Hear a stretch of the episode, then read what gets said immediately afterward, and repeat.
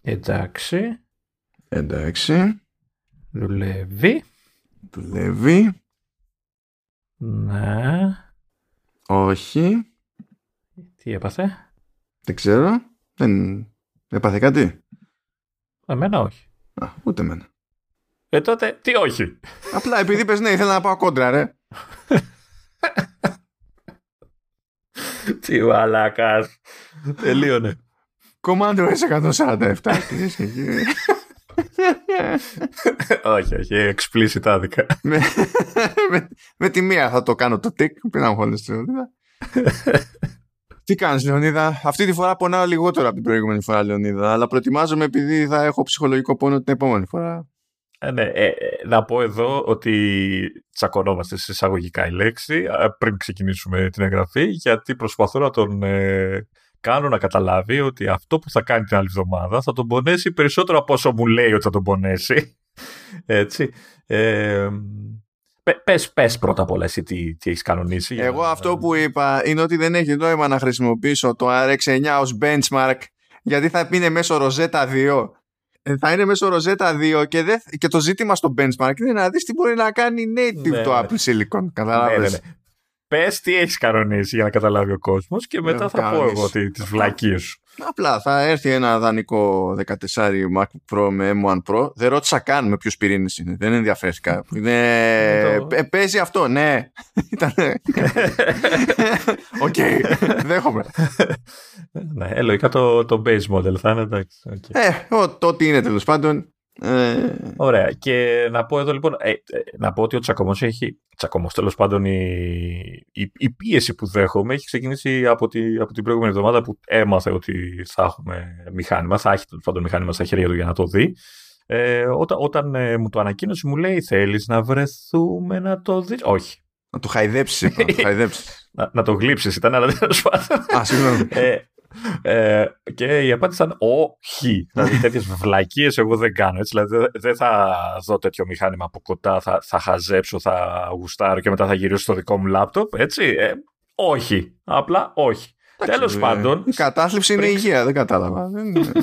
ναι, ωραία. Πριν ξεκινήσουμε λοιπόν την, ε, την σημερινή εγγραφή, ε, άρχισε το του λέω ρε παιδί μου ότι να το σκεφτεί καλύτερα γιατί έτσι και κάνει ξέρω εγώ τα μοντάζ του μετά που του παίρνουν χρόνο και τους καθαρισμούς και όλα αυτά θα πήξει το από αυτό του. Και άρχισε να μου λέει όχι γιατί αυτό το RX, πώς λέγεται το η εφαρμογή, ε, που χρησιμοποιώ, που κάνει πολλή ώρα, δεν είναι native και δεν αποτελεί benchmark για τις επιδόσεις του, του Silicon και του λέω έτσι και αυτό το μη native πράγμα σου κάνει από τρεις ώρες μισή θα ψοφήσεις εκεί που, που κάθεσαι έτσι. Μα δηλαδή, θα δεν ψοφήσω either way και χωρίς να δοκιμάσω το RX. αυτό δεν είναι δύσκολο, αυτό είναι εύκολο. Απλά λέω ότι δεν βολεύει για benchmark, βρε άνθρωπε. Ναι, μην το πηγαίνεις στα επίσημα και στα review. Το θέμα είναι εσύ τι θα πάθεις. Δηλαδή έτσι και αυτό το μη native. Έχει τέτοια διαφορά. Βέβαια, το μηχάνημα μου το στέλνουν για δοκιμή. Όχι για να πεθάνω απλά. δηλαδή πρέπει να κάνω και τα δύο. Και να το δοκιμάσω και να πεθάνω.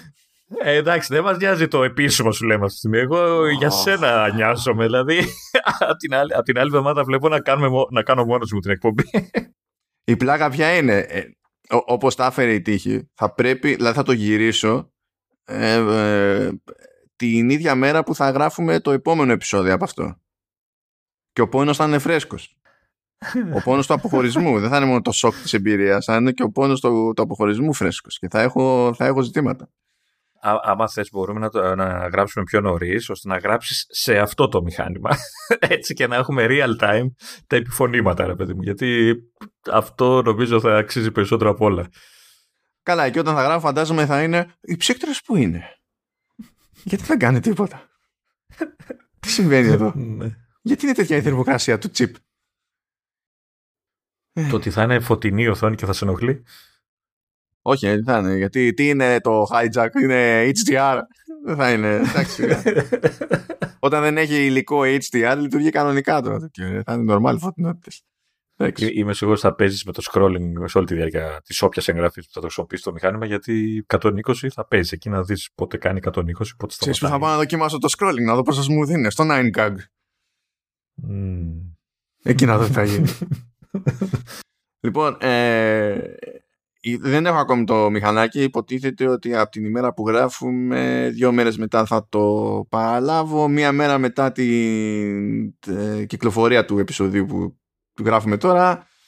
Ε, ε, οπότε τέλος πάντων έχω λίγες μέρες περιθώριο. Άμα κάποιος έχει κάποια συγκεκριμένη απορία για, για κάτι που υπάρχει ελπίδα να προλάβω να δοκιμάσω ας πούμε, ή να σχολιάσω or whatever, ε, ξέρετε που να μας βρείτε και αν δεν ξέρετε που να μας βρείτε δείτε τη σημείωση του επεισοδίου στην όποια εφαρμογή τέλος πάντων χρησιμοποιείτε για να δείτε να ακούσετε το, το podcast ή από το, από το haftoon.fm θα τα πετύχετε εκεί πέρα είναι πάντα σε κάθε επεισόδιο τώρα αν είστε από εκείνους που κατεβάζουν το αρχείο και το ακούνε εξέμπαρκα ε, θα πρέπει να πάτε κάπου έστω στη σελίδα για να βιάξετε αυτό αλλά ναι βρείτε μας πείτε μας διότι εντάξει τώρα μέσα σε λίγες μέρες που έχω τα πράγματα θα είναι σφιχτά εκ των πραγμάτων.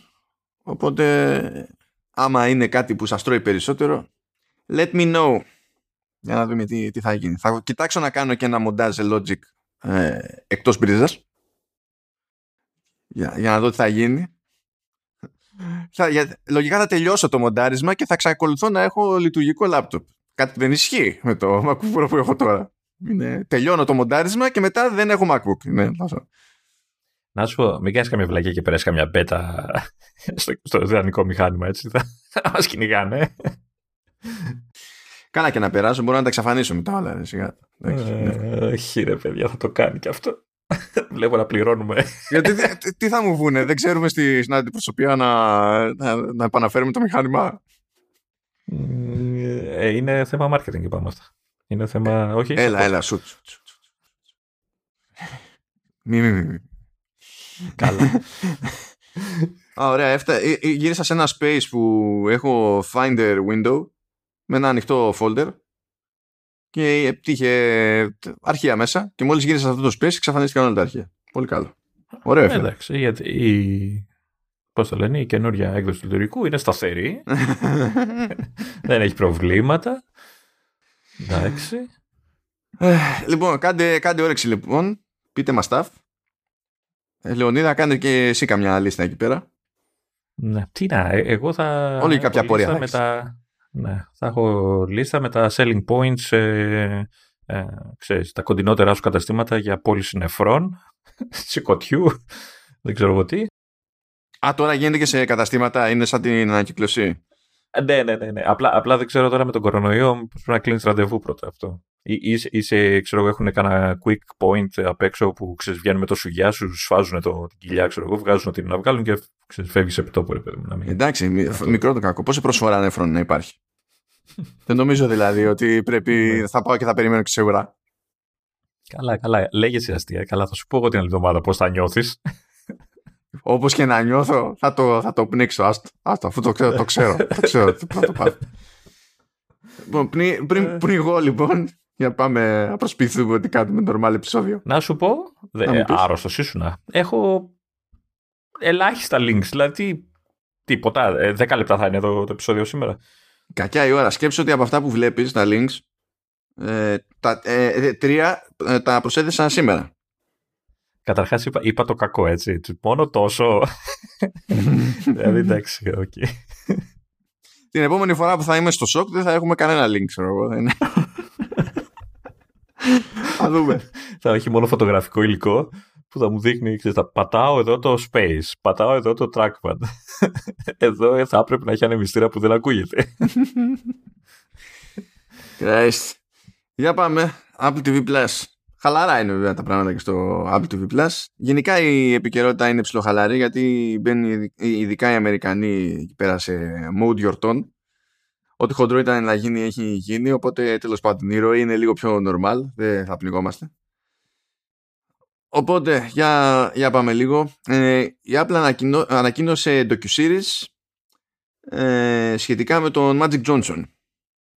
Το οποίο κανονικά δεν πρέπει να θέλει άλλη εξήγηση, δηλαδή θα πρέπει να, είναι, να φτάνει αυτό που είπα. Ναι, ε, γιατί τα λένε docu-series, επειδή και καλά είναι σειρά, έχει επεισόδια, είναι ένα ντοκιματέρ σε επεισόδια αυτό. Ένα ντοκιμαντέρ είναι, δηλαδή. Ναι, αυτό, αυτό είναι. Και γιατί θέλουμε ολόκληρη σειρά, εντάξει. Πώς θα κάνει ένα δίωρο, ξέρω εγώ. Αν πεις εντάξει, ο άνθρωπος είναι κορυφή, αλλά. OK, okay, εντάξει. Εντάξει, γιατί επειδή είναι δύο φορές στο Hall of Fame του, του NBA. Εντάξει. Γιατί πήρε πέντε φορές πρωτάθλημα με τους Lakers. Εντάξει. Σιγά. Ξέ, ξέρει και αυτός να μπιστάει λίγο την μπάλα και κάτι έγινε, ρε παιδί μου. Ε, ναι, δηλαδή, εντάξει. Αμάν με αυτή την ιδέα πια. Ξέρεις, ε, χρυσές μπάλες από εδώ, ε, ε φουσκωμένες μπάλες από την άλλη, σπυριάρες μπάλες παραπέρα. Είναι όλη αυτή η ιστορία. Κούραση.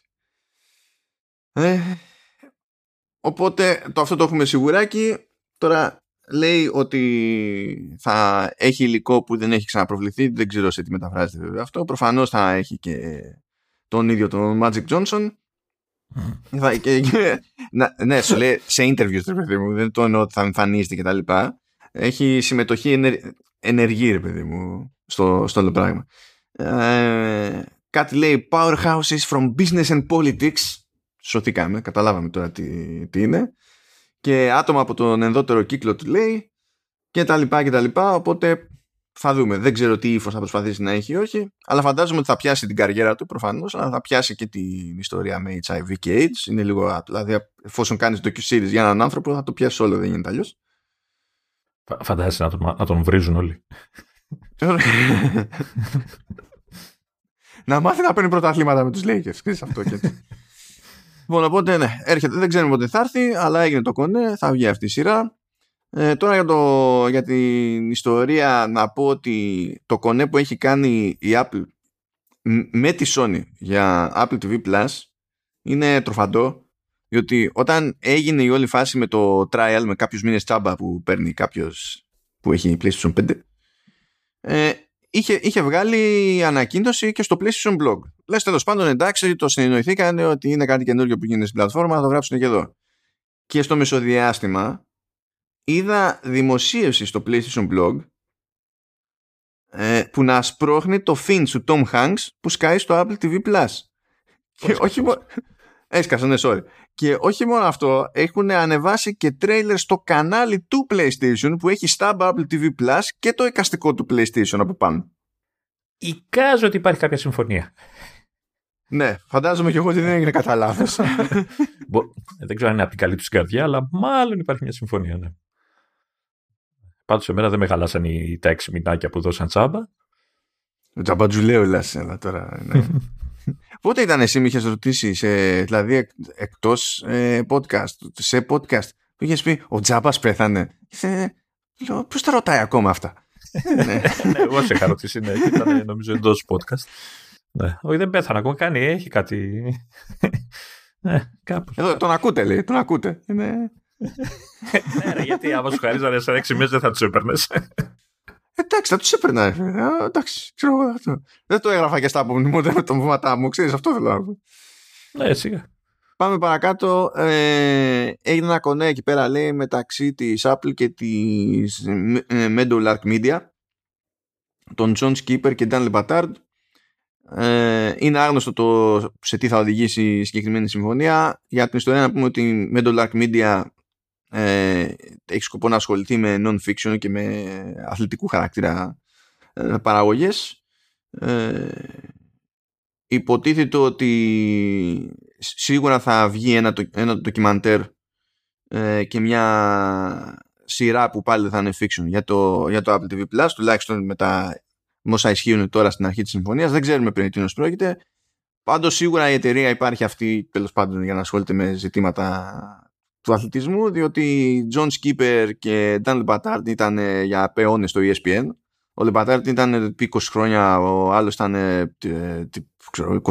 22-23 και ο, ο Skipper συγκεκριμένα ήταν, ήταν CEO του ESPN δεν ήταν γεια σου είμαι και εγώ στο ESPN οπότε το concept είναι αυτό είναι σε μια έτσι προσπάθεια που κάνει η Apple να κλείσει όποια θεματική τρύπα υπάρχει εδώ και εκεί και θα δούμε σε τι θα οδηγήσει. Τώρα βέβαια η συμφωνία αυτή λέει πέραν αυτών των δύο τέλος πάντων που λέει για ένα, για ένα series ε, μάλλον για ένα scripted series και ένα documenter ε, λέει ότι σύμφωνα με τη συγκεκριμένη συμφωνία ε, θα παίζει και καλά το λεγόμενο first look από την Apple. Ότι ό,τι και αν είναι να κάνει ρε παιδί μου η Meadowland Media θα πρέπει να το δείχνει πρώτα στην Apple και αν η Apple πει όχι δεν με νοιάζει μπορεί να το πηγαίνει αλλού. Ναι. Δεν νομίζω να να πει ποτέ. Δεν με νοιάζει, έτσι. Εκτός είναι κάτι πολύ ακραίο. Ποιος ξέρει. Αν δούμε ποτέ να ανακοινώνεται κάτι από Meadowlark, αλλά να μην είναι Apple TV Plus, θα ξέρουμε ότι δεν ενδιαφέρει την Apple. Ναι, σωστά. Θα πηγαίνει κάπως έτσι.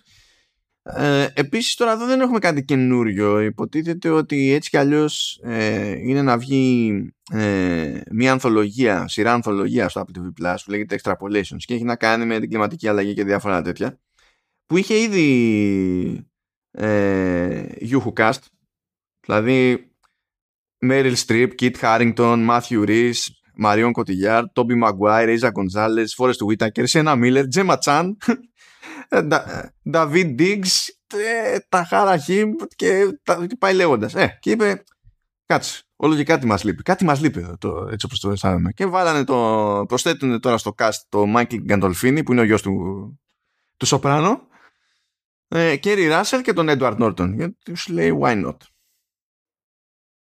Αυτό το έβαλα όχι επειδή είχε νόημα σαν είδηση, αλλά επειδή είναι αστεία αυτή η παρέλαση των ονομάτων. Σε οποιαδήποτε παραγωγή. Ντοκιμαντέρ θα είναι και αυτό, έτσι. Θα είναι, δεν... Όχι, όχι, δεν είναι. Αυτοί, θα κάνουν host. Ο, δεν είναι σειρά κανονική. Α, ναι, ναι, ναι. ναι, ναι. Είναι σειρά ανθολογία. Κάθε, φαντάζομαι ότι κάθε επεισόδιο θα έχει, ξέρεις, διαφορετικούς χαρακτήρες, διαφορετικό κεντρικό concept, αλλά το γενικό της ανθολογίας θα είναι ότι κάπως ψάχνονται με θέματα κλιματικής αλλαγής κτλ. Θα δούμε σε τι θα μεταφραστεί αυτό. Και κάπως έτσι τελειώνουμε με Apple TV Plus. Και κάπως έτσι ξεκινάμε με Apple Arcade που είχε αυτή τη φορά καινούριο παιχνίδι καινούριο παιχνίδι κι εσύ. Ε, καινούριο είναι το παιχνίδι, φίλε. Αφού είναι καινούργια παραγωγή, τι να γίνει τώρα. Εγώ... Εδώ την προηγούμενη φορά δεν είχες πάρει χαμπάρι ότι ήταν. Ε, ότι να είναι και τώρα σου ξύνεις το καινούριο. Μην μιλάς γιατί επόμενη εβδομάδα έχουμε και καινούριο παιχνίδι και ναι. κυκλοφορία Plus. Ωραία. Ποιο είναι, δεν έχω δει. Θυμάμαι το Plus που είναι το Kingdom Rush Origins και είμαι πανευτυχής, αλλά ταυτόχρονα δεν θα το κάνουμε κάτι, δεν θα πούμε κάτι ιδιαίτερο στο. Ακριβώς επειδή είναι κυκλοφορία Plus, είναι γνωστό το παιχνίδι και είναι και παιχνίδι ετών. Και κάτσα να δω ποιος άλλος διάλογο είναι που, που έρχεται που είναι. Και... Α, είναι κάτι με γκάλαγκα. Κάτσα να δω πώς λέγεται.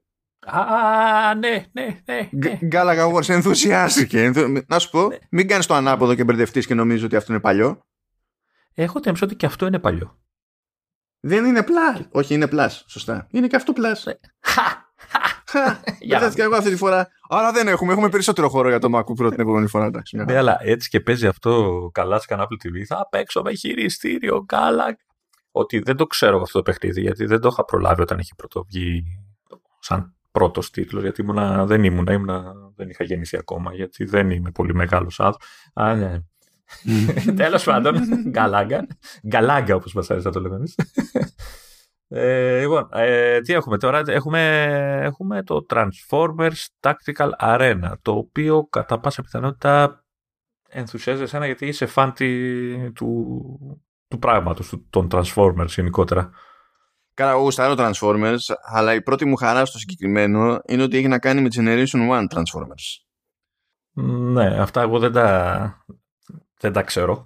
Βασικά, κοίτα, πώς θα προσανατολιστείς με τη μία; Ε, ε, φαντάσου ότι σε όλα αυτά τα χρόνια που ξέρεις τι είναι Transformers και μέχρι τα χρόνια που ήρθαν αλλά και παράλληλα με τα χρόνια των ταινιών του Michael Bay είχαν βγει ένα σκασμός ε, ε, είχαμε ένα σκασμό από σειρές και τέτοια Transformers και είχαμε αλλάξει θεματικές, είχαμε αλλάξει γενιές, είχαμε άλλα ρομπότ, είχαν αλλάξει μορφές οι γνωστοί χαρακτήρες, είχαν γίνει κάτι άλλο τελείως ας πούμε και και και.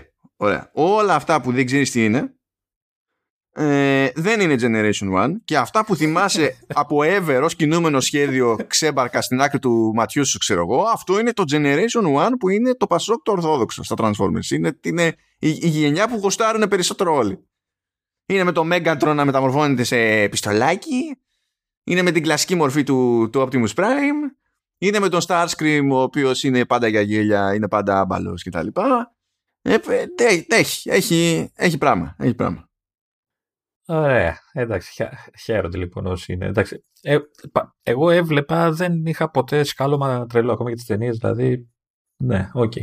Ε, λοιπόν, το, το συγκεκριμένο είναι, έτσι, είναι το Lego Star Wars Battles, που είχαμε δει πριν κάνα δύο εβδομάδες πόσο ήταν, τρία επεισόδια, δύο πόσο ήταν. Αλλά καλύτερα. Ε, ε, ναι. Ε, ε, δηλαδή είναι ένα Clash Royale, κλασικό, ε, ίσως και πιο κλασικό, γιατί στο Lego Star Wars ε, έχτιζες και κάνα δυο πύργους και προσπαθούσες να, ε, να αλλάξει λίγο τα πράγματα στη μάχη. Εδώ είναι έτοιμα όλα όσα είναι να χτιστούν. Έτσι, έχεις έτοιμους τρεις πύργους και ουσιαστικά ο καθένας προσπαθεί να φάει τον πύργο του αλλού με τον μεσαίο πύργο να είναι ο κεντρικός που άμα τον φας κατευθείαν κερδίζεις κατευθείαν το, άμεσα τον αγώνα.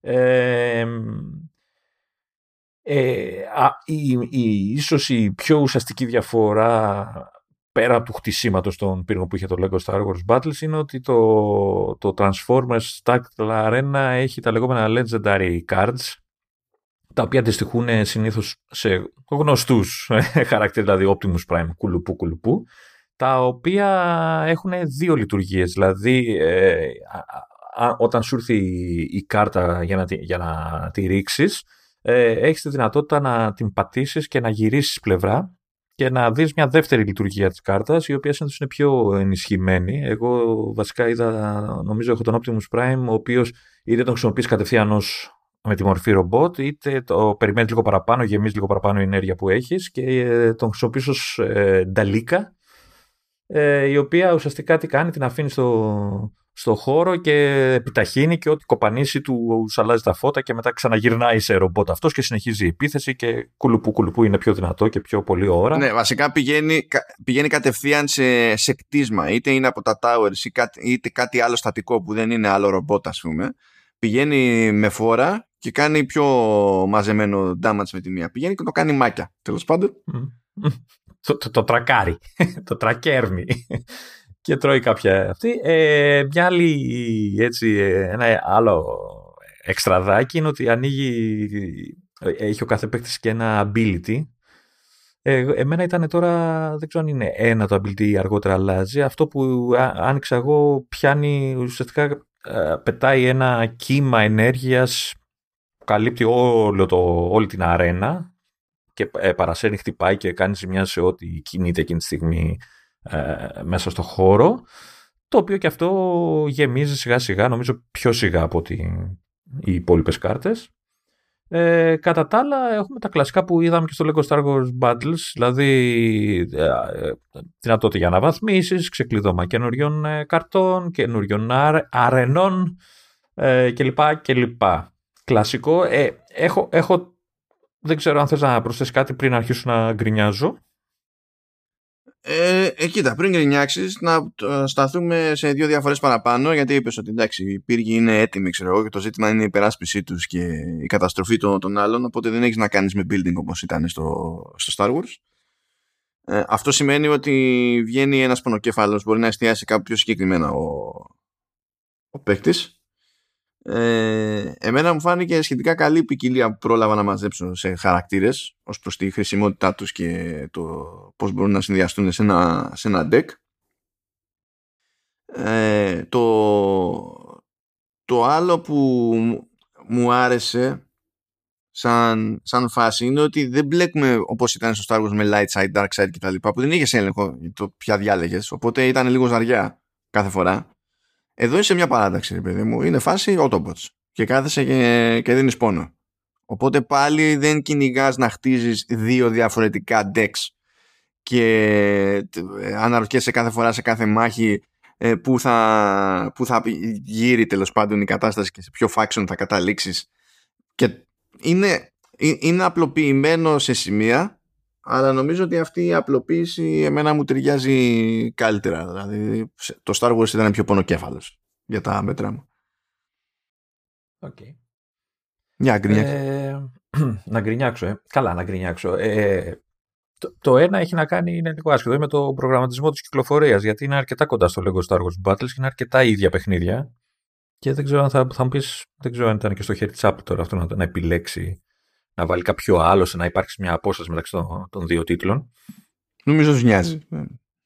Ναι, εντάξει, ό,τι είναι έτοιμο το, το, το πετάνε.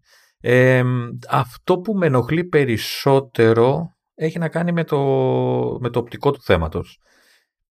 Σε σχέση με το Lego Star Wars Battles, το Transformers, η εικόνα, το, η κάμερα, στο πούμε, που βλέπεις την όλη δράση, είναι αρκετά ψηλά είναι αρκετά τραβημένη προς τα είναι πολύ zoomed out ρε παιδί μου. με αποτέλεσμα όλες οι μονάδες να φαίνονται ένα μάτσο πίξελ από ένα σημείο και μετά. Δηλαδή είναι πολύ μικρά, πολύ μικροί οι χαρακτήρες ε, και αυτό για μένα έχει δύο πράγματα. Πρώτον, ε, σου χαλάει την αίσθηση ότι ξέρεις τώρα έβγαλα το super wow robot που είναι θεόρατο κτλ.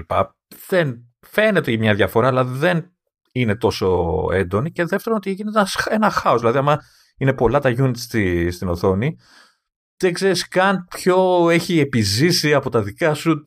Δεν, δε, χάνεις λίγο τη, την μπάλα σε αυτό το θέμα. Είναι πολύ μακριά στημένη κάμερα, δηλαδή ε, αν το δεις δίπλα-δίπλα με το Lego Star Wars, ε, χάνει λίγο το, το, το, ξέρεις, δεν, δεν, δεν, δεν ξέρω αν σου Τώρα, sorry, μια γρήγορη σημείωση. Είπα πριν ότι είσαι Autobots. Μπούρδα, βασικά δεν είσαι Autobots. Γενικά το deck μπορεί να συνδυάζει και Autobots και Decepticons, αλλά δεν χωρίζει το παιχνίδι τη φάση σε, σε παρατάξεις και να κυνηγάς να, να βελτιώνεις πότε τη μία και πότε την άλλη. Είναι ένα πράγμα. OK, okay, διόρθωση αυτό. Συνέχισε. Αυτό, αυτό. Ε, δηλαδή με, με, χάλασε λίγο γιατί και, το έπαιζα και στο tablet που λες ρε παιδί μου πιο μεγάλη οθόνη και τα λοιπά.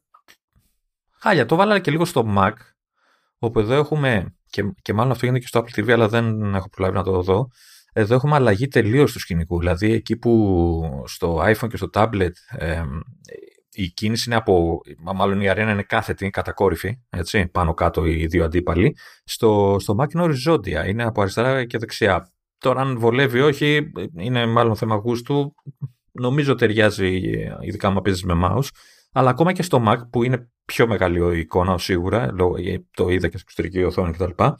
Ακόμα και εκεί μου φαίνονται τα, τα, τα, τα sprites, έτσι, οι χαρακτήρες τα μοντέλα, πολύ μικρά. Είναι πολύ μακριά η κάμερα, ειδικά σε iPhone και tablet.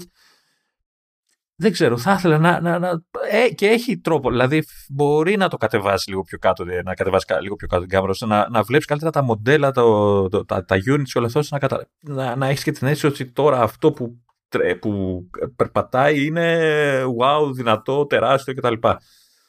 Δεν ξέρω, εμένα με, με, με, με, λίγο με χάλασε αυτό, αυτή η επιλογή που έχουν κάνει.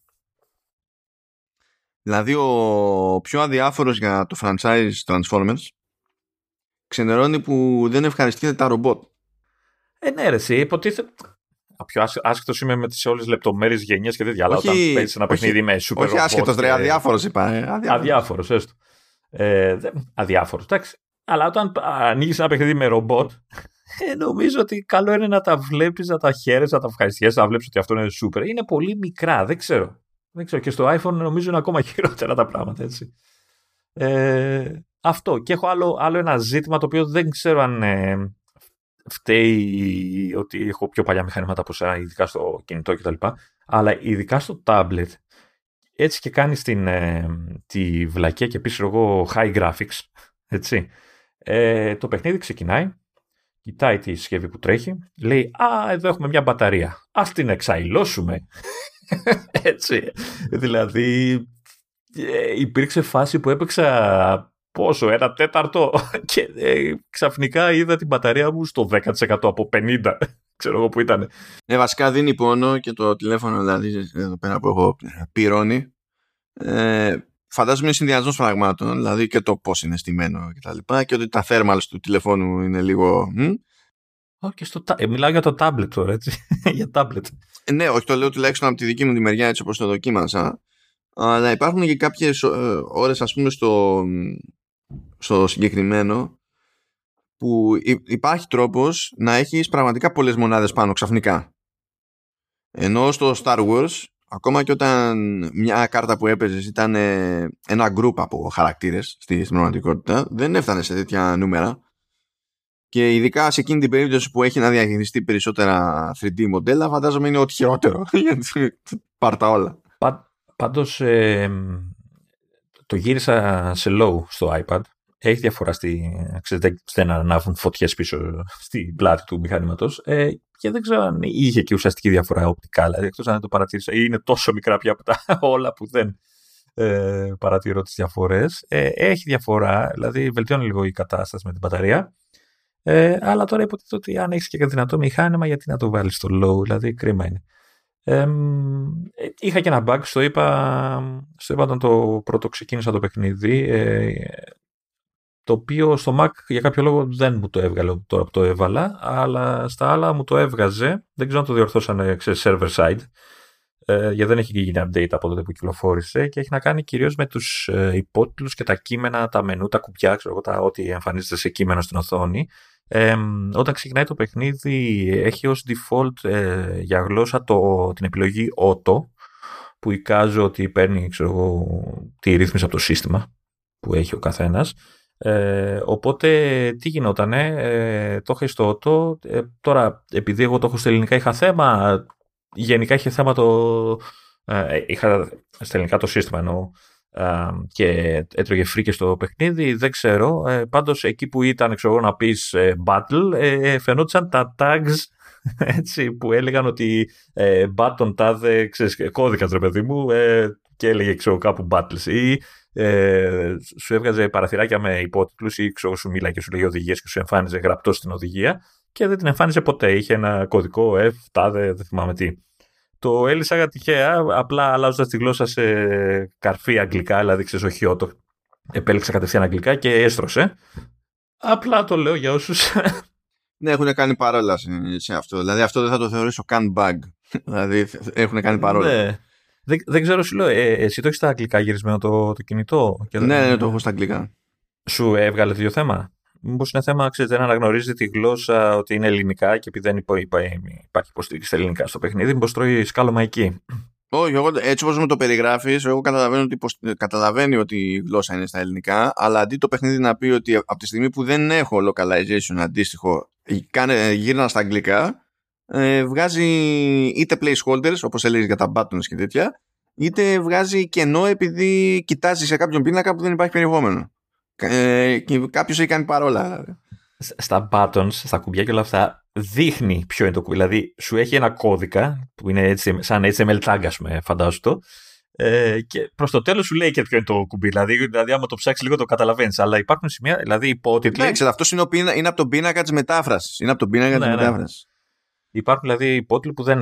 δεν σου, σου το, ευτυχώς που, το, που το έλεγε, δηλαδή έλεγε το άκουγες τι σου έλεγε, ε, αλλά άμα ήθελες να το διαβάσεις δεν μπορούσες. Εντάξει για όσους φάνε αυτό το, το σκάλωμα, γίνεται μέχρι να βγει κάποιο update δηλαδή, μπορεί να το αγυρίσουν κατευθείαν στα αγγλικά, όχι αυτόματα, ξεχάσετε τους αυτοματισμούς και ισιώνει η κατάσταση.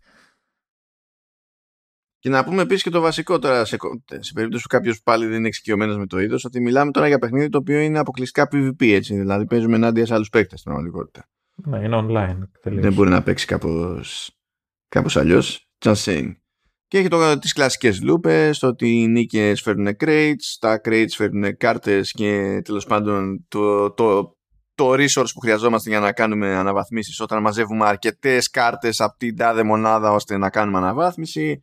Υπάρχουν challenges daily, weekly και whatever για, ε, για extra crates, άρα extra κάρτες κτλ. Είναι τα, είναι τα προβλεπέ. Αλλά το, το, το, δηλαδή εξακολουθώ και το προτιμώ σε σχέση με το. Δεν ξέρω, ε, εμένα το, το Star με, με σκάλωσε, ίσως επειδή είμαι πιο κοντά και στο theme.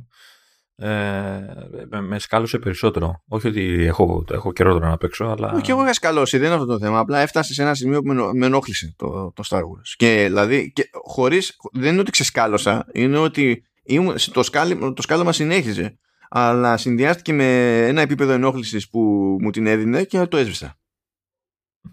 Όχι, ε, ε, εμένα το μόνο που με ενοχλούσε είναι ότι είμαι άχρηστος και με κερδίζουν οι περισσότεροι. Αυτό. Αλλά εντάξει. Όση ώρα μιλούσες, κατέβασα το, το παιχνίδι σε Mac. Ακούστε τώρα, έτσι, φα, φανή ιδέα. Προσπα... Κάνουμε ηχογράφηση και εγώ ανοίγω παιχνίδι στο ίδιο σύστημα. Ωχ, Θεέ μου. Μιλάμε για καθυστέρα μεγάλη, όχι, όχι αστεία. Αλλά αν και είδα τα τέτοια που έλεγες, δηλαδή τα screens ότι το γυρνάει οριζόντια και νόμιζα εγώ το φαντάστηκα αλλιώς ότι και πάλι η διάταξη θα είναι η ίδια. Ε, δηλαδή πάνω η μία πλευρά, κάτω η άλλη πλευρά, αλλά ότι θα δείχναν περισσότερο από το πλάι, ρε παιδί μου. Αλλά αυτοί κάνουν παραπάνω κόπο και έχουν την, την κάθε πλευρά, την κάθε παράταξη αριστερά και δεξιά. Πάλι καλά, δηλαδή. Αλλά... Ναι. Δεν, δεν ξέρω πόσο βολεύει, γιατί έπαιξα λίγο ε, αλλά τουλάχιστον έχεις καλύπτει την οθόνη full. Από το να σου έχει στενόμακρη προβολή, καλύτερα αυτό. Όχι, κάναν δουλίτσα, δεν το, δεν το συζητάω. Ε, αυτό που δεν ξέρω και να σου πω την αλήθεια δεν, Ε, είχα και την ε, περιέργεια να το, να το δοκιμάσω γιατί στο μυαλό μου φαίνεται άβολο είναι το χειριστήριο. Δεν ξέρω κατά πόσο βολεύει ένα τέτοιο παιχνίδι να, το, να παίζεις με χειριστήριο. Νομίζω, αυτά δεν έχουν νόημα με χειριστήριο. Γιατί δεν είναι ότι έχεις απευθεία έλεγχο της μονάδας για να κανονίσεις την πορεία που θα πάρει. Απλά την πιάνεις και την πετάς κάπου. Δεν έχει κανένα νόημα. Α, ναι, ε, γι' αυτό ίσως ήθελα να το δοκιμάσω και στο Apple TV, αλλά δεν πρόλαβα να το κάνω. Γιατί εκεί αναγκαστικά χειριστήριο. Λογικά θα είναι λίγο. Αν έχει δηλαδή pointer, ξέρεις, του στυλ το κουνάω με το μοχλό. Ε, όχι. Ναι, κάτσε. Εγώ θέλω να δω, που τα άνοιξα τώρα, θέλω να δω αν έχει νιώσει ότι έχω save. Γιατί σε πρώτη φάση, σε, σε, πρώτη φάση σε, σε Mac νομίζει ότι παρότι φαίνεται ότι έχω ξαναπέξει, ε, ότι πρέπει να μου ξαναυτώσει τα tutorial. Όχι, εμένα δεν μου το έκανε καθόλου. Και επίσης το άλλο που βλέπω τώρα εδώ πέρα, όταν βγάζει τα tutorial με αφήνει να κάνω υποτίθεται skip. Ε, βγάζει μια λωρίδα πάνω που έχει την επιλογή skip, αλλά αν, αν ξεχαστώ λίγο, εξαφανίζεται αυτή η λωρίδα και μετά δεν υπάρχει κάπου να πατήσω να κάνω skip. Πάντως εμένα δεν το είδα κατευθείαν το save, δηλαδή δεν μου εμφάνισε ξανά, δεν ξέρω. Παραδόξως το είδε κατευθείαν. Δεν ξέρω, δεν ξέρω. Για κάτσε να το. Κάτσε να προσέξω καλύτερα εδώ με, με τα σκύπια. Ωραία. Θυμίζω εγώ ότι μας ακούει ο κόσμος, έτσι. Θα κάθεσαι να παίζεις τώρα. Α, ορίστε, το βρήκε τώρα με το τρίτο launch, με το τρίτο launch το, το βρήκε το save. Ευχαριστούμε. Πάρα πολύ ωραία.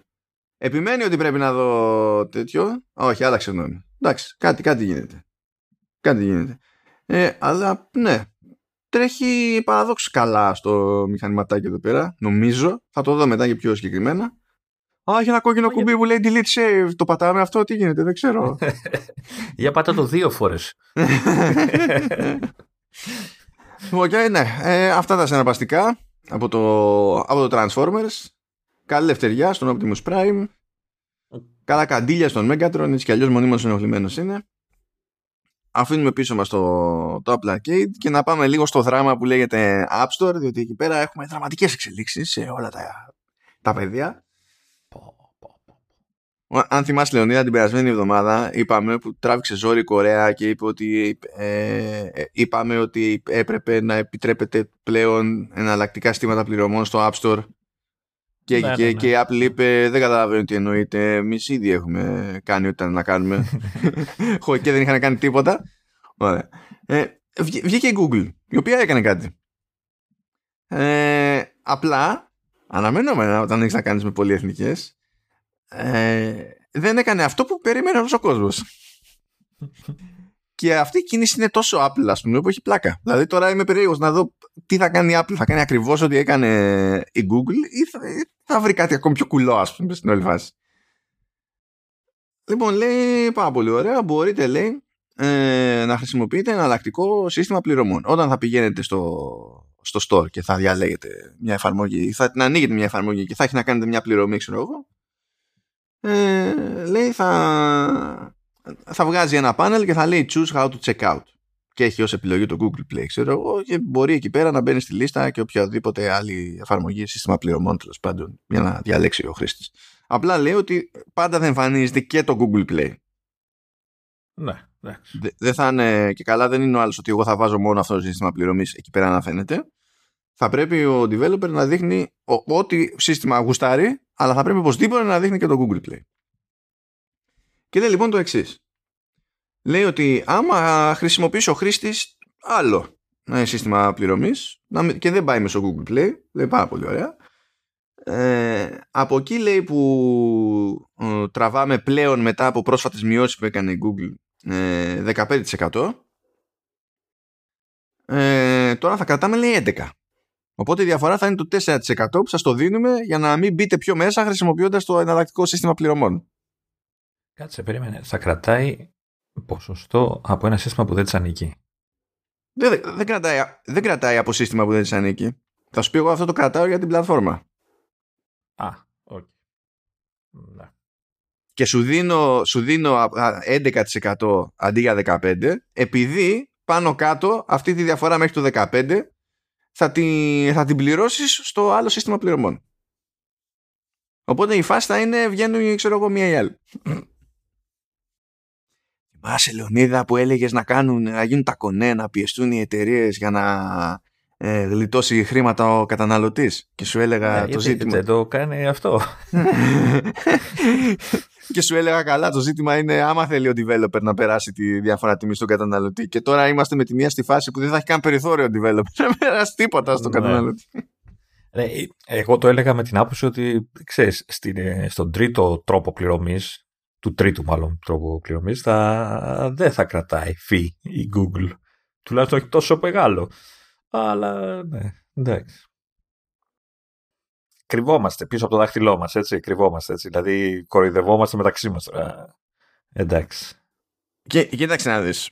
Νομίζω ότι αργά ή γρήγορα θα μεταφερθεί η συζήτηση στο παιδιά πάρα πολύ ωραία. Εγώ φτιάχνω την πλατφόρμα, είμαστε οι καλύτεροι. Εγώ έχω το store, ok. Θέλετε και εναλλακτικά συστήματα πληρωμής, πάρα πολύ ωραία. Ε, εγώ κάπως φτιάχνω όμως το, το λειτουργικό σύστημα το οποίο όταν αναβαθμίζεται δεν, το, χρε- δεν θα σας το χρεώνω. Και η φάση είναι deal with it. Που τώρα και αυτό είναι μαγική κουβέντα για το πώς το χρηματοδοτεί ο καθένας. Γιατί η Google τέλος πάντων ζει από τη διαφήμιση. Που μπορείς να πεις ότι η εξάπλωση του Android συνεισφέρει σε αυτό το θέμα. Οκ. Η, η Apple προφανώς και κάθε φορά που σου ε, πουλάει hardware έχει κοστολογήσει και το ότι θα ξέρεις θα, ε, θα έχεις τσάμπα αναβαθμίσεις σε βάθος χρόνου και αυτό έχει κάποιο κόστος ανάπτυξης κτλ. Ε, αλλά τώρα ξέρεις είναι ένα debate περίεργο αυτό το πράγμα γιατί άμα γυρίσεις και στο πει αυτό η εταιρεία δεν είναι και εύκολο να απαντήσεις δεν με νοιάζει γιατί ε, ε, εσύ που θα πεις δεν με νοιάζει ειδικά αν μιλάμε σαν καταναλωτής έτσι, σαν developer μπορείς να πεις ότι είναι και διαφορετικό debate γιατί η ύπαρξη μιας δημοφιλούς εφαρμογής μπορείς να επιχειρηματολογήσεις ότι φέρνει ή κρατάει και κόσμο στην πλατφόρμα του άλλου οπότε είναι πιο δούνε και λάβει είναι εκεί αλλά ως καταναλωτής δεν μπορείς να γυρίσεις να πεις εύκολα σε μια εταιρεία που έχει φτιάξει μια πλα- πλατφόρμα και έχει επενδύσει σε αυτή ξανά και ξανά. Δεν με νοιάζει. Όχι, ε, να σου πω, εμένα έτσι όπως με τα 11 και, ξέρεις, και 15, ε, ο developer κερδίζει κάτι. Βάζοντας αυτή τη, μια δεύτερη, ένα δεύτερο τρόπο πληρωμής. Ε, εννοώ ε, χρήμα, έτσι, να κερδίζει, να γλιτώνει κάτι. Έτσι δεν κερδίζει τίποτα. Α- Άρα δεν έχει και λόγο ουσιαστικό να το κάνει. Έτσι, πέρα από τον νόμο που είπε, παπα, ε, πώς το λένε, το, στην Κορέα το θέλει οπωσδήποτε. Κοίτα, το, το μόνο έμεσο κέρδος είναι ότι μπορεί να έχει πιο άμεση σχέση με τον πελάτη.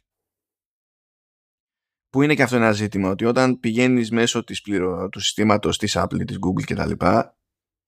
Σε κάθε περίπτωση είσαι πελάτης της Google και της Apple. Που αυτό έχει δημιουργήσει κάποια προβλήματα σε επίπεδο υποστήριξης. Που μπορείς εσύ να πας στο developer και να πεις έχω αυτό το θέμα, ξέρω εγώ, είχα αυτή τη συνδρομή, δεν θέλω να την ακυρώσω ή χρεώθηκα κατά λάθος ή δεν ξέρω και εγώ τι. Και θα σου πει developer, δεν βλέπω εγώ τίποτα από αυτά, γιατί όλα αυτά γίνονται μέσω της Apple. Οπότε καταλαβαίνω τι μου λες, αλλά δεν υπάρχει κάτι να δω, ε, αλλά και να υπήρχε κάτι να δω, δεν υπάρχει κάτι να κάνω γι' αυτό. Πρέπει να απευθυνθείς σε εκείνον που κάνει τα κουμάντα στη, στην πλατφόρμα. Με εναλλακτικό σύστημα πληρωμής νομίζω ότι είναι λίγο πιο άμεσο το πάρε-δώσε. Οπότε μπορείς να πεις ότι αυτό είναι ένα κάποιο κέρδος, ας πούμε. Αλλά όχι χρηματικό. σαν φάση. Αυτό λέω. Ουσιαστικά λεφτά δεν πρόκειται. Δηλαδή, φα- εννοώ ότι έγινε όλος αυτός ο χαμός και από τη μεριά των developers και τελικά από ό,τι βλέπω η Google και λογικά και η Apple θα καταφέρουν πάλι να μην κερδίζουν κάτι οι developers από αυτό το πράγμα. Μα, ε, ε, δεν τους συμφέρει. Και Τώρα, κοίτα, είναι και λίγο πιο ανάμεικτη η κατάσταση με την Google, γιατί η Google έριξε και ποσοστά λίγο πιο οριζόντια από τη, η Apple, που η Apple έχει ρίξει στην ουσία σε, σε συνδρομές και σε μικρούς developers που έχει, κλείσει ποσοστά, ε, έχει ρίξει ποσοστά. Για την πλειοψηφία είναι στο 30%. Είναι λίγο τώρα περίεργα το πότε ξέρεις. Οκ. Όχι, προ- προσπαθώ να καταλάβω αν έχει νόημα για τον developer να ασχοληθεί να βάλει και άλλους τρόπους πληρωμής. Μου είπες, OK, άμεση, πιο άμεση υποστήριξη και επαφή με τον πελάτη, OK, αλλά σαν χρήματα τίποτα έτσι. Δηλαδή θα μπορούσε απλά, αλλά αν δεν είχε την νομοθεσία να τον ε, υποχρεώνει, ε, θα μπορούσε απλά να πει fuck it, συνεχίζουμε Google Play, ξέρω εγώ, που είναι γνωστό και το ξέρουν όλοι. Ναι, μα ο σχεδιασμός αυτής της λειτουργίας είναι τέτοιος ώστε να σκεφτεί έτσι ο developer. Δεν είναι τυχαίο αυτό Να. το πράγμα. Να, να, εντάξει, απ- απλά, κα- ξέρεις, ο χαμός που έγινε όλο αυτό το διάστημα, έτσι, κα- βλέπω να καταλήγουμε πάλι σε αυτό που είχαμε από την αρχή, έτσι. Απλά κρυβόμαστε λίγο από το δάχτυλό μας ότι δίνουμε και μια άλλη, έναν άλλο τρόπο πληρωμής κτλ. Και απλά το αποτέλεσμα και για τον καταναλωτή και για τον developer είναι ίδιο σε επίπεδο χρημάτων πάντα, έτσι. Καλά πράγματα. Ε, ε, για, το, για τον καταναλωτή, στο έλεγα από νωρίς. Τον ναι, καταναλωτή εντάξει, ναι. δύσκολα θα άλλαζε κάτι. Ναι, δύσκολα εντάξει, θα άλλαζε okay, κάτι. Εντάξει, Γιατί αυτός που παραπονιέται για τις τιμές πάνω απ' όλα ήταν ο developer, δεν ήταν ο καταναλωτής. Ο καταναλωτής δεν βλέπει μια εφαρμογή που κάνει, κάνει 3 ευρώ και λέει από πού και ως που δεν κάνει 2,5. Δεν είναι. Αυτός που τέλος πάντων θα τα δώσει τα 3. Ναι, βλέπω όμω ότι ο developer δεν κερδίζει αυτό που πίστευε ότι θα κερδίσει έτσι, με μια τέτοια κίνηση. Ούτε ο developer. Ούτε ο developer. Ε, εν τω μεταξύ, το επόμενο έτσι, στάδιο είναι το, το, το, δράμα εκεί με την Apple και την Apple, διότι υποτίθεται ότι ζήτησε ε, το δικαστήριο από την Apple να κάνει προσαρμογές ώστε να μπορούν να υπάρχουν μέσα σε εφαρμογές παραπομπές ε, σε, σε ιστοσελίδες και τα λοιπά για να γίνεται τα χρησιμοποιούνται εναλλακτικά στήματα πληρωμών. Είναι λίγο διαφορετικό από αυτό που είπαμε στην περίπτωση της Κορέας παρότι κινείται προς την ίδια κατεύθυνση και η Apple είχε πει σας παρακαλώ μη ε, να πάρουμε παράτα ε, να δούμε να τελεσυδικήσει η κατάσταση πριν χρειαστεί να το εφαρμόσουμε όλο αυτό και τα λοιπά. Και βγαίνει η δικαστής εκεί πέρα και λέει ε, όχι. Ε, εξακολουθείτε να έχετε διορία μέχρι 9 Δεκεμβρίου deal with it. Και τώρα θα πάει να ξανά αντιταχθεί σε αυτό η Apple. Δεν ξέρω αν θα της βγει ή όχι αλλά για το ενδεχόμενο να μην της βγει ελπίζω να έχει κάτι να ψήνεται διότι 9η Δεκεμβρίου δεν είναι τόσο μακριά. Έτσι και τη σκάσει όλο αυτό στη μούρη. Νομίζω είναι ένας μήνας σχεδόν ακριβώς έτσι, σκάρτος, σκάρτος πια σκάρτος. Ε, ναι, ναι. Θα δούμε, θα δούμε εκεί πέρα. Δηλαδή άμα δεν βγει α, άμα ε, δεν πετύχει ε, να πάει κοντά τέλος πάντων σε, στο συγκεκριμένο η Apple σε, στα διάφορα στάδια 9 Δεκεμβρίου θα έχουμε show. Ναι. Με τον, με τον άλλο τρόπο θα έχουμε show. Ε, δεν νομίζω κάτι θα κάνει. Θα δούμε. Ε, και παράπλευρα του App Store να πούμε ότι Sky και σε iOS η φάση με το Netflix και τα games. Με τη διαφορά ότι Sky με διαφορετικό τρόπο από ό,τι έσκασε σε Android. Ε, εγώ από ότι, επειδή το είδα αυτό και μπήκα, η εφαρμογή το, το Netflix δεν είδα κάποια αλλαγή. Δηλαδή δεν έχει κάποιο καρτέλα που να σου λέει αυτά είναι τα παιχνίδια που δίνουμε ως υπηρεσία κτλ. Έτσι. Αυτό είδα ως app. Και από ό,τι κατάλαβα, πρέπει να πας να ψάξεις στο, στο App Store κανονικά τα όποια παιχνίδια έχουν κυκλοφορήσει για να, και να τα κατεβάσεις. Ε, όχι, όχι, όχι, όχι, όχι, όχι. Δεν πας να ψάξεις υποτίθεται ότι η αναζήτηση θα γίνεται μέσα στην ίδια την εφαρμογή του Netflix. Αλλά όταν θα διαλέγεις παιχνίδι, τότε θα σε πετάει στο, στο store, όπου θα κατεβάζεις στην ουσία ε, το, το παιχνίδι ως ξεχωριστή εφαρμογή. Είναι αυτό που ζητάει σε αυτές τις περιπτώσεις η Apple. Αυτό, αυτό είπε ότι είναι αποδεκτό κατά την Apple και αυτό ακριβώς πηγαίνει και κάνει η Netflix. Κάνει άλλο πράγμα σχέση με Android διότι αλλιώς θα, θα έτρωγε άκυρο. Είναι το ίδιο πράγμα αντίστοιχα που, που ζήτησε και από τη Microsoft που εκεί πέρα η Microsoft δεν μπορεί να το κάνει γιατί όπως αντιλαμβάνεσαι το κατεβάζουμε κάτι από το store είναι πάνω κάτω είτε κάτι native είτε το ίδιο το, η ίδια εφαρμογή θα πρέπει να είναι streaming client που και εκεί πέρα τραβάει κάτι ζόρια η App. Αλλά να είναι, να είναι streaming client αλλά για ένα παιχνίδι και να έχει ξέρεις διαφορετικό streaming client κάθε, κάθε παιχνίδι. Αλλά με τα παιχνίδια του Xbox δεν μπορεί να πει η Microsoft θα το, θα το κάνω να τρέχει στο iPhone. Δεν, δεν μπορεί.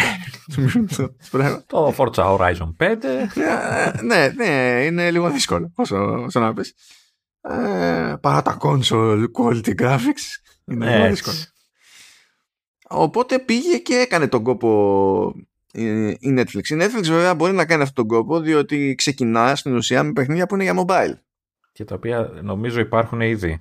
Ναι, και είναι φτιαγμένα να τρέξουν ε, εκεί πέρα. Οπότε δεν είναι ότι πρέπει να κάνει κάποια τεράστια μαγεία. Ξεκινάει με λίγα παιχνίδια και τα λοιπά, αλλά OK. Okay. Αυτό που βαρέθηκα να δοκιμάσω βασικά, αλλά ε, OK, okay, βρίσκεις το τάδε παιχνίδι και το κατεβάζεις από το App Store και το ανοίγεις. Ε, το κατεβάζεις δωρεάν από ό,τι είδα, γιατί έψαξα να βρω παιχνίδια και, και μετά σου ζητάει να συνδεθείς το παιχνίδι στον λογαριασμό για να δει αν έχεις λογαριασμό Netflix για να στο δώσει free. Ε, Πώς το κάνει αυτό, αυτό δεν Φαντάζομαι, ναι, δεν το πρόλαβα να το δοκιμάσω αυτό, να σου πω αλήθεια. Mm. Mm-hmm. Εσύ δεν ξέρω αν πρόλαβες κάτι άλλο. Ε, είδα, είδα που έλεγε ε, σε κάποια από τα Stranger Things πήγα στο App Store μέσα. Εγώ το πήγα χειροκίνη, δηλαδή έψαξα τον τίτλο κατευθείαν στο search και τον έβγαλε και είδα ότι ως in-app ε, purchase σου είχε, ξέρω εγώ, βασική συνδρομή Netflix τόσο. Οπότε πιθανολογώ ότι μόλις κατέβει το παιχνίδι, δεν, σου λέω δεν το κατέβασα, μπορώ να το κατεβάσω τώρα βέβαια, ε, σου, σου ζητάει να συνδεθείς να κάνεις login με το account στο Netflix. Ε, OK. Okay. Εντάξει. Μάλλον έτσι δεν. Πρέπει να το δω αυτό. Τώρα είναι δύσκολο. Ε, οπότε ναι, προχωράει και αυτή η μάχη κατά μία έννοια. Αλλά θα αφήσουμε τώρα πίσω μας το, το App Store και θα πούμε έτσι τα διάφορα τα από εδώ και από εκεί. Λοιπόν, αν είχε μπει ποτέ κανένας στο site για, που έχει Apple για τη διαχείριση του Apple ID ε, και έχει να μπει καιρό, ε, η Apple του άλλαξε τα φώτα. Ε, και είναι νέο design και γενικά είναι πολύ πιο, έχει πολύ καλύτερη απόκριση στο οτιδήποτε. Δεν μ' άρεσε ποτέ το, το προηγούμενο, ήταν σπάσιμο νεύρων. Το είναι κομπλέ, αλλά κάτσε να δω τώρα. Είναι, public, είναι... Όχι, ε, στο login που είδα εγώ δεν, δεν συνδέθηκα, αλλά το login είναι, έχει αλλάξει η σελίδα. Το, έχει αυτά τα κυκλάκια, τα χρωματιστά. Οπότε λογικά πρέπει να είναι public. Ναι, είναι public, είναι public. Ε, οπότε αυτό είναι εντάξει, μπορείτε να μπείτε μέσα να το εξερευνήσετε. Δεν είναι ότι από άποψη τέλος πάντων λοιπόν επιλογών και τα λοιπά έχουν αλλάξει πάρα πολλά πράγματα. Απλά εμφανίζονται οι πληροφορίες πιο όμορφα και πιο έφεπτα σε φάση καρτών. Έχει και το Mimoji. Έχει και το Mimoji. Έχει στην ουσία τις βασικές κατηγορίες των επιλογών της έχει στο, στο πλάι σαν να είναι σε, σε sidebar.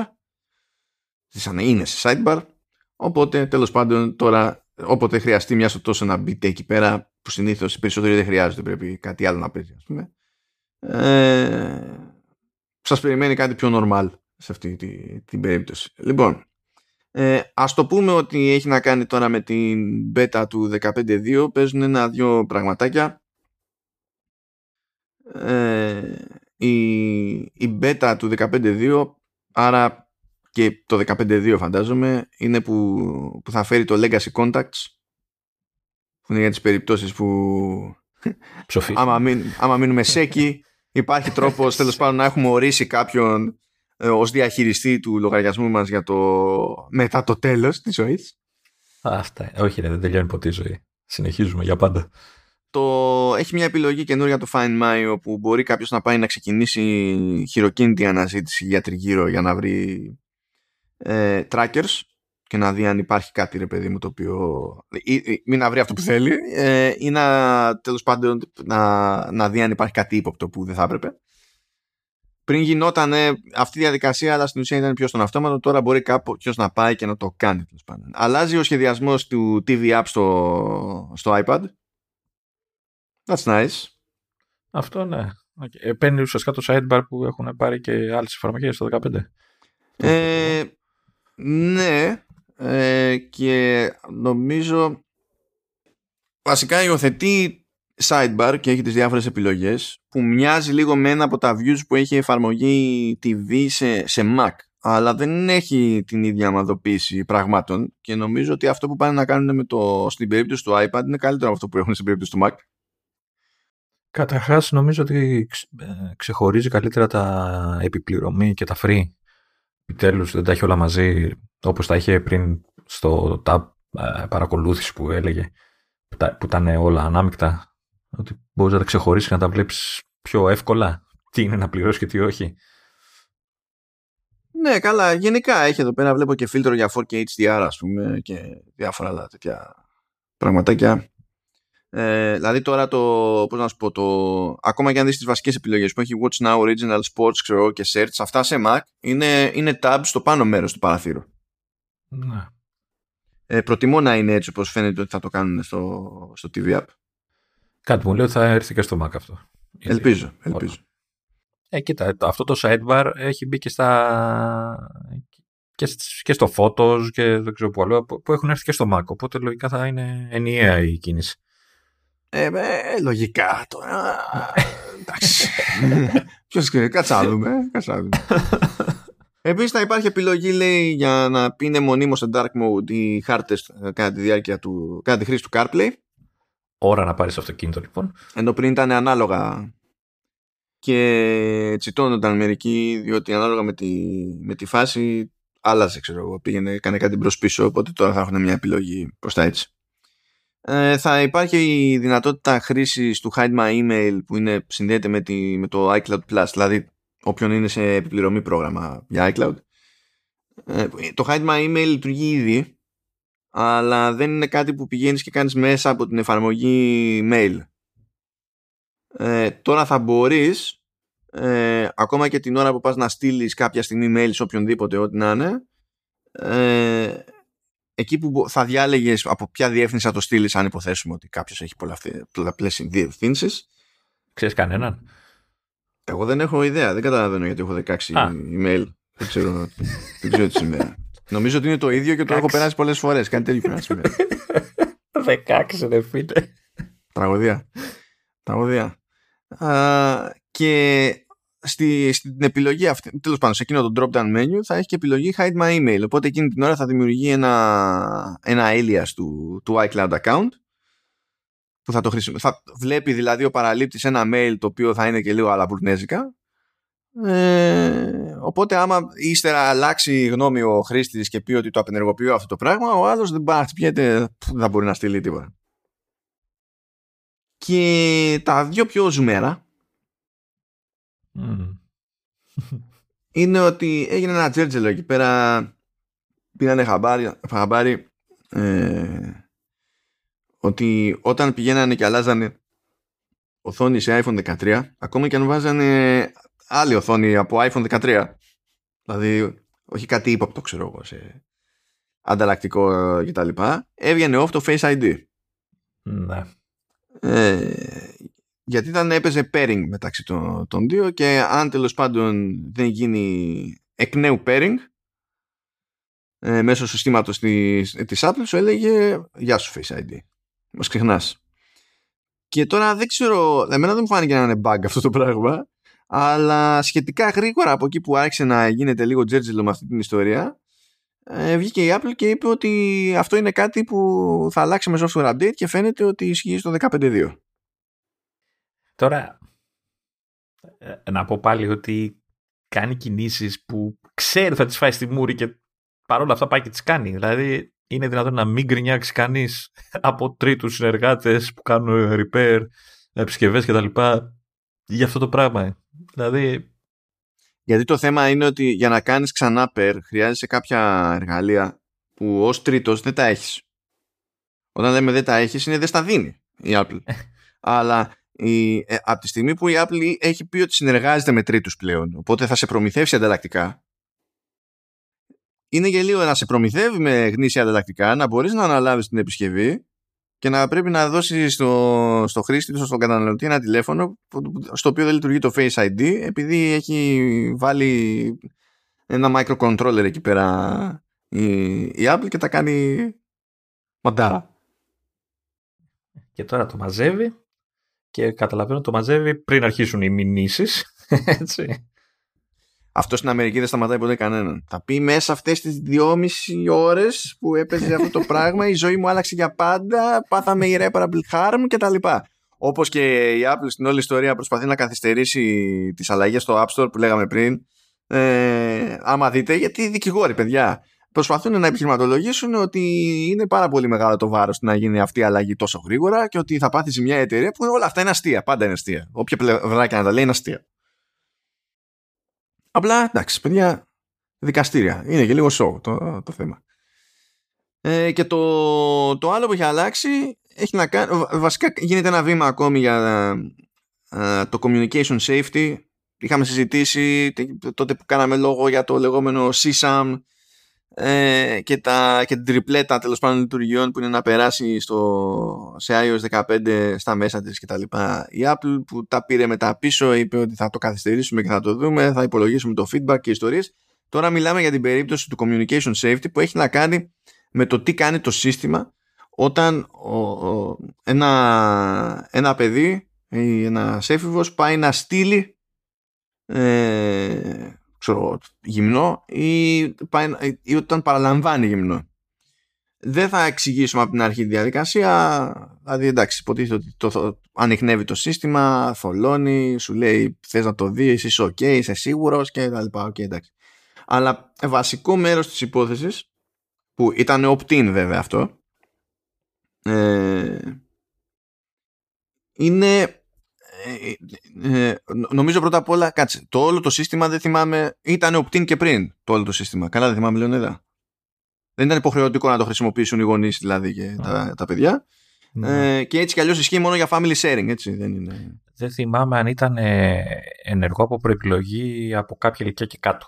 Αυτό δεν θυμάμαι αν το είχαν ανοιχτό από... Νομίζω για 13 και κάτω πρέπει να ήταν ε, ε, ίσως να ήταν αυτή η διαφορά και από 13 και κάτω να ήταν ε, υποχρεωτικό ή εκεί ήταν με τις ειδοποιήσεις. Τέλος πάντων, σε κάθε περίπτωση μέρος του σενάριου ήταν ότι ε, μπορούσε να ρυθμιστεί έτσι το σύστημα ώστε όταν ρε παιδί μου σκάει κάτι ύποπτο ε, να φεύγει η ειδοποίηση στους γονείς.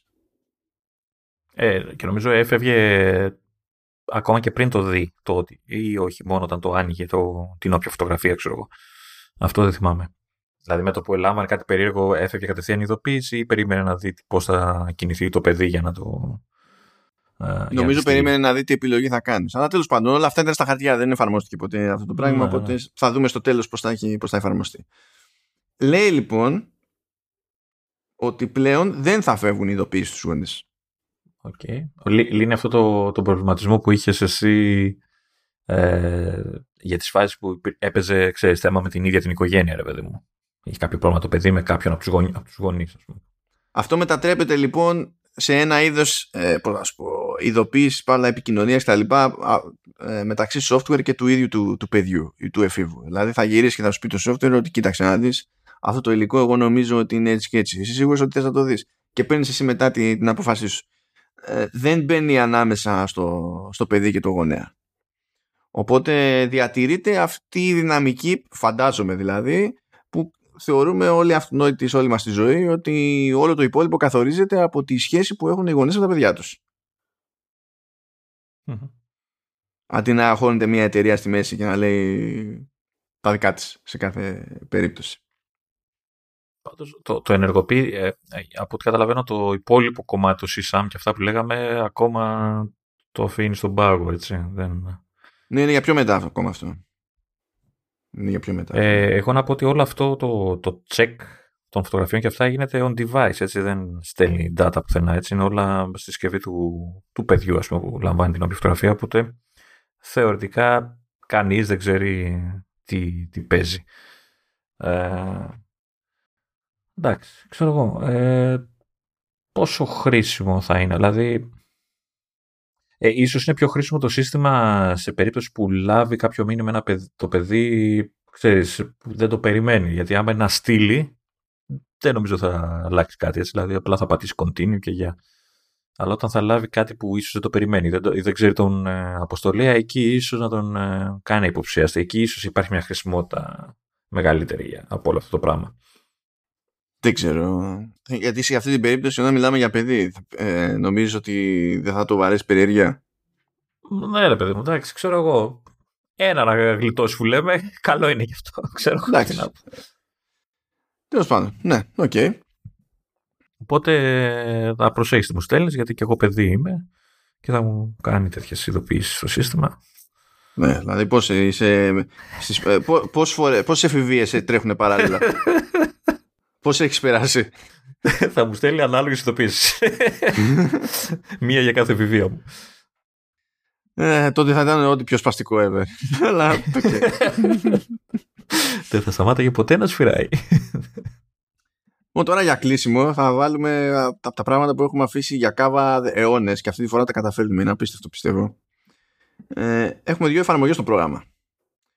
Ε, και για τις δύο έχουμε ξαναμιλήσει στο παρελθόν αλλά και οι δύο έχουν ε, αλλαγές εσχάτως και τυχαίνει τη μία να την είχα στα μπάρι εγώ και να την είχα στο πρόγραμμα να την αγοράσω και η άλλη είναι εφαρμογή με την οποία έχει προϊστορία γερή ο Λεωνίδας.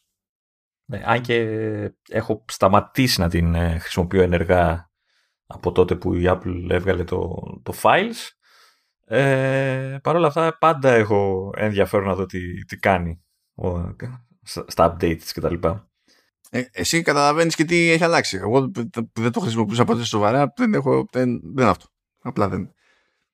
Ωραία. Ε, Θες να. Κοίτα, ε, ε, εικάζω ότι έχω λιγότερα πράγματα να πω από σένα. Γιατί την έχουμε ξαναπεί όντως στην εφαρμογή, έχουμε αναλύσει γενικότερα. Μιλάμε για το, για το documents της ε, Riddle, το documents X. Documents, τέλος πάντων, το ξέρουμε όλοι. Ε, δεν ξέρω, θες να ξεκινήσω εγώ που μάλλον θα είμαι πιο σύντομος από σένα. Μάλλον. Για να, για, για να δω, για να δω. Famous last words. ναι. Λοιπόν, έκανε πριν από κάμποσο καιρό πια. Έτσι, εμείς το ήθελαμε να το κάνουμε όταν έγινε το, το update. Ε, ένα έτσι μεγαλούτσικο update. Ε, ουσιαστικά α, άλλαξε λίγο το, αρκετά το look σε επίπεδο εικονιδίων και, και τα λοιπά. Και έβαλε και κάποιες καινούριες λειτουργίες. Ε, πριν πάω σε αυτά, να, να θυμίσω για όσους δεν ξέρουν ή δεν θυμούνται ότι το Documents is Riddle ε, είναι για μένα ο καλύτερος, αλλά ας το πούμε πιο μαλακά, ένας από τους καλύτερους file manager ε, που υπάρχει σε iPhone και iPad ε, και είναι από τους καλύτερους γιατί υπήρχε σε εποχές που το file management ήταν ένα εξωτικό φρούτο για τους χρήστες ε, iPhone και iPad έτσι όταν ακόμα όλα τα πάντα ήταν κλειδωμένα και μιλούσαν μόνο με τον εαυτό τους ήταν ίσως ο, μία από τις εφαρμογές που μπορούσες να δουλέψεις ανθρώπινα τα αρχεία σου και να τα κάνεις και κάτι με, με αυτή την εφαρμογή. Ε, αν, αν το πει κάποιος ότι είναι file manager ίσως το αδικήσει γιατί στην ουσία είναι ένα all-in-one. Ε, είναι μια εφαρμογή all-in-one, δηλαδή είναι file manager, είναι viewer, είναι music player, είναι image viewer, είναι PDF, είναι. Έχει απ' όλα. Έχει, ε, σου δίνει πρόσβαση σε FTP, σε ε, cloud, ε, ό,τι μπορεί να φανταστείς ε, μπορείς να το, να το διαχειριστείς από αυτή την εφαρμογή. Λοιπόν, η Read λοιπόν προχώρησε σε ένα update, έκανε ένα καινούριο look. να σου πω την αλήθεια, δεν καταλαβαίνω ποια είναι η, η μεγάλη διαφορά, γιατί είχε κάνει και πιο πρόσφατα έτσι, ένα καθάρισμα ας πούμε, στην εμφάνιση. Σίγουρα έχει πιο όμορφα εικονίδια, είναι λίγο πιο ε, λιτή η εμφάνιση, είναι πιο καθαρή. Ε, το, το βασικότερο όμως για μένα είναι οι καινούριες λειτουργιούλες που έχει βάλει ε, σε αυτό το πράγμα και να θυμίσω εδώ κάποιες που υπήρχαν από πριν και είναι πολύ, ε, πολύ χρήσιμες ότι από παλιά που ακόμα δεν επέτρεπε ας πούμε ο Safari ε, σου έχει το δικό της browser ο οποίος σου επέτρεπε να κάνεις download ε, από links που έβρισκες στο, στο, στο δίκτυο να κατεβάζεις αρχεία και βίντεο και δεν ξέρω τι άλλο ε, ήθελες στο, με το browser της εφαρμογής. Αυτό εξακολουθεί να υπάρχει. Ε, γίνεται και τα λοιπά κανονικά. Ο browser υπάρχει ακόμα και είναι ok. Ε, έχουν πλέον αναπτύξει το λεγόμενο file drop το οποίο όπως μάλλον φαίνεται από το όνομα, είναι ένα είδος airdrop, μόνο που στην περίπτωση του, του, του file drop ε, επιτρέπει την μεταφορά ε, αρχείων μεν όπως και το airdrop, αλλά και ολόκληρων φακέλων. Κάτι που από όσο ξέρω δεν το κάνει το, το, το airdrop. Και μάλιστα διατηρεί τη δομή και τα λοιπά και τα λοιπά. Ε, και έχεις άλλο έναν τρόπο να, να συνδέσεις ας πούμε, να στείλεις ή να λάβεις ε, αρχεία στην, ε, στη συσκευή σου, ε, που είναι μέσω Wi-Fi Connect κτλ. Το οποίο τι κάνει το σύστημα σου, σου δείχνει ένα κωδικό και πας σε ένα συγκεκριμένο site και μόλις τον βάλεις εκεί συνδέεται και βλέπεις τα αρχεία της όποιας συσκευής στον υπολογιστή σου, οπότε μπορείς να κάνεις το, το πέρα δόθε όπως, ε, όπως θες. Μία από τις ε, βασικότερες ας πούμε, νέες λειτουργίες του, του documents είναι το, τα λεγόμενα smart actions. Ε, γι, αυτό, γι' αυτό είμαι πιο περίεργος, εγώ αυτό θέλω να ακούσω. δεν, είναι, δεν είναι κάτι τελείως wow. Ε, ωραίο είναι, αλλά δεν ξέρω, το μάλλον το παραδιαφημίζουν. Να, να, να, πω εδώ ότι όλα γίνονται τοπικά. Είναι, λένε ότι είναι on device ό,τι κάνει. Ουσιαστικά τι, τι κάνει. Όταν π.χ. συνδέεσαι στο Dropbox, okay, και ανεβάζει ένα αρχείο. Αυτόματα το documents σε καταλαβαίνει τι έχεις κάνει και σου πετάει από κάτω ένα παραθυράκι, ένα μήνυμα και σου λέει μήπως θα κάνεις share ε, ένα link αυτού του αρχείου, αυτόματα. Αυτό είναι ένα smart action. Ε, ή ξέρω εγώ, ε, μπαίνει σε μια ιστοσελίδα από το browser που η οποία έχει ένα PDF. Okay. Κατευθείαν σου πετάει από κάτω η ειδοποίηση μήπως θα θέλεις να το κατεβάσεις. Ε, χωρίς να ξεταψάχνεις αυτά. Ε, μπορεί, ξέρω εγώ, να κατεβάσεις ένα music video και να σου κάνει πρόταση να κάνεις extract το audio, ξέρω εγώ, του αρχείου. να σώσεις, ξέρω εγώ, ένα PDF από κάποια άλλη, ε, κάποια άλλη εφαρμογή και το, το document να σου πει, ξέρω εγώ, πώς θα το υπογράψεις. Ξέρω, λέμε τώρα. Τέτοιες, ε, τέτοια πραγματάκια ε, που υποτίθεται ότι, όχι υποτίθεται, απλοποιούν λίγο την όλη φάση, δηλαδή σου, σου πετάει, είναι αρκετά έξυπνος να σου πετάξει σχετικές ενέργειες που θα ήθελες να κάνεις μετά από κάποια συγκεκριμένη ενέργεια που έχεις κάνει. το μόνο που με ενοχλεί σε, αυτό το, σε αυτή τη λειτουργία είναι ότι η σχετική ειδοποίηση για, το επόμενο, για την επόμενη ενέργεια που, σου, ενέργεια που σου προτείνει έχει χρονικό όριο, όριο, δηλαδή σου το πετάει για λίγο και νομίζω ότι είναι πιο λίγο πόσο θα με βόλευε εμένα. Είναι αρκετά γρήγορο να ξέρεις, βιάζεται αρκετά να το μαζέψει. Προφανώς γιατί φοβούνται ότι θα ενοχλήσει όποια ειδοποίηση, γιατί μπορεί όντως να μην θες να κάνεις κάτι με το, με το όποιο αρχείο. Οπότε στο, φροντίζω να στο σβήνουν γρήγορα. Ε, Όπως έπαιζα, μου φάνηκε κάποια στιγμή ότι ξέρεις, μέχρι να αποφασίσω. ε, δεν μου φτάνει ο χρόνος για να, να, να, πάρω τη σχετική απόφαση. Αλλά αυτό τώρα είναι και ξέρεις, δικό μου θέμα. Ε, τι άλλο, ω συνήθως, όπως κάνει με όλες τις εφαρμογές της εταιρεία, ε, είναι από τις πρώτες που αγκαλιάζει το νέο λειτουργικό σύστημα. Έτσι, προσθέτει κατευθείαν συμβατότητα και προσπαθεί και εκμεταλλεύεται τα διάφορα α, καινούργια στοιχεία του όποιου λειτουργικού. Ε, εδώ έχουμε μια εφαρμογή που έχει α, πολλά widgets ε, και εντολές για τη Siri και όλα αυτά. Ε, οπότε ο καθένας μπορεί να προσαρμόσει το, το homepage του όπως θέλει για να, να βάλει ξέρω εγώ, ε, widget για τα πρόσφατα αρχεία ή ξέρω εγώ, για κάποιες ε, λειτουργίες της εφαρμογής που θέλει να ενεργοποιεί εύκολα κτλ. Ε, οπότε μπορεί, το κάνει super κτλ. Ε, εδώ και καιρό έχει βάλει δυνατότητα για VPN. Απλά πλέον είναι ακόμα πιο χρήσιμο η όλη φάση. Πιθανολογώ, δηλαδή δεν ξέρω κιόλας γιατί δεν χρησιμοποιώ VPN. Πόσο, πόσο το χρέωνε. Ε, δεν θυμάμαι τη χρέωση να στην πω τώρα. Απ' έξω ξέρω ότι σου δίνει 50 MB ε, δωρεάν, τα οποία είναι τίποτα, εντάξει, γιούχου. Ε, και έχει, έχει βασικά έχει ένα μπλέξιμο, δηλαδή αν πας στο App Store, γιατί λέει στο App Store ε, τα διάφορα in-app purchases και τα λοιπά, έχει ένα μπλέξιμο, τη τελευταία φορά που μπήκα, γιατί σου, σου εμφανίζει τα διάφορα πακέτα δύο και τρεις φορές, τα οποία έχουν και διαφορετική τιμή. το ίδιο πακέτο δεν βγαίνει άκρη να το βλέπεις στο store γιατί μπορεί να είναι από πρόμος που έχουν κάνει στο παρελθόν και είχαν μειωμένη τιμή και τέτοια. Ε, και αυτά μετά δεν βγαίνουν ως καταχωρήσεις. Α, δεν ξέρω. Πάντως είναι ένα μπλέξιμο γιατί σου λέω έχει. Ε, τώρα μπαίνω να δω ακριβώς τις τιμές για να δεις τι, τι παίζει. Ε, Πάντως λένε, δεν θυμάμαι με ποιο σύστημα, πάντως ε, θεωρείται ένα από τα πιο γρήγορα υποτίθεται ε, συστήματα για VPN που χρησιμοποιούν server. Τώρα δεν ξέρω τι είναι αυτό που χρησιμοποιούν, την υπηρεσία τέλος πάντων. Ε, κάτσε να σου πω τα πακέτα. Μπαίνω να δω. Να δω, να δω, να δω. Ναι, λοιπόν. Ε, έχει, έχει πακέτα βασικά όχι για το ίδιο το VPN, αλλά για την, ε, το λεγόμενο Plus. Documents Plus και τέτοια, τα οποία έχει, περιλαμβάνει μέσα και το PDF και τα, και τα PDF, ε, συγγνώμη, και το VPN και τα PDF tools, τα, ξέρεις, τα πιο εξειδικευμένα και έχει ε, για ένα έτος, ξέρω εγώ, 55 ε, ευρώ, 54,99 ή μετά πιο κάτω το έχει 98,99 είναι λίγο περίεργο. Οπότε δεν ξέρω τι, τι παίζει ακριβώς με τις τιμές. Ε, έβαλα να δω, έπαιξα λίγο ξέρεις, με το δωρεάν. Ε, κάνει ξέρεις, το, το κλασικό αυτό το, το προφίλ που βάζει στα settings και όλα αυτά ώστε να πιάνει το VPN όλο το σύστημα ε, και μετράει κανονικά και μπορείς να το σταματήσεις, να το ενεργοποιήσεις όποτε θες και τα λοιπά. Και μάλιστα έχει και widget που μπορείς να το πατάς στο κουπάκι κατευθείαν ώστε να ενεργοποιείται ξέρεις χωρίς να, ε, να μπαίνεις ε, στην εφαρμογή κτλ. Πάλι καλά. Ε, ναι, όχι, ναι, εντάξει. Okay. Και, και, ε, μπορείς να βάλεις και Siri να, να του πεις ενεργοποιήσει το VPN και, και γεια σας. Και σου μετράει ξέρεις, κανονικά το χρόνο. Έχει επιλογή για να επιλέξεις τον σερβερ ε, αν δεν θες να βάλεις κάποιον αυτόματο που είναι υποτίθεται πιο γρήγορος κτλ. Οπότε είναι μια καλή λύση και για ξέρεις, πιο ολοκληρωμένο VPN.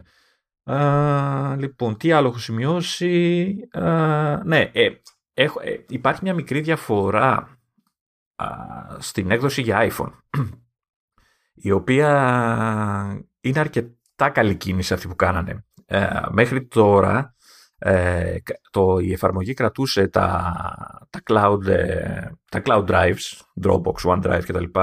Ε, σε ξεχωριστή καρτέλα.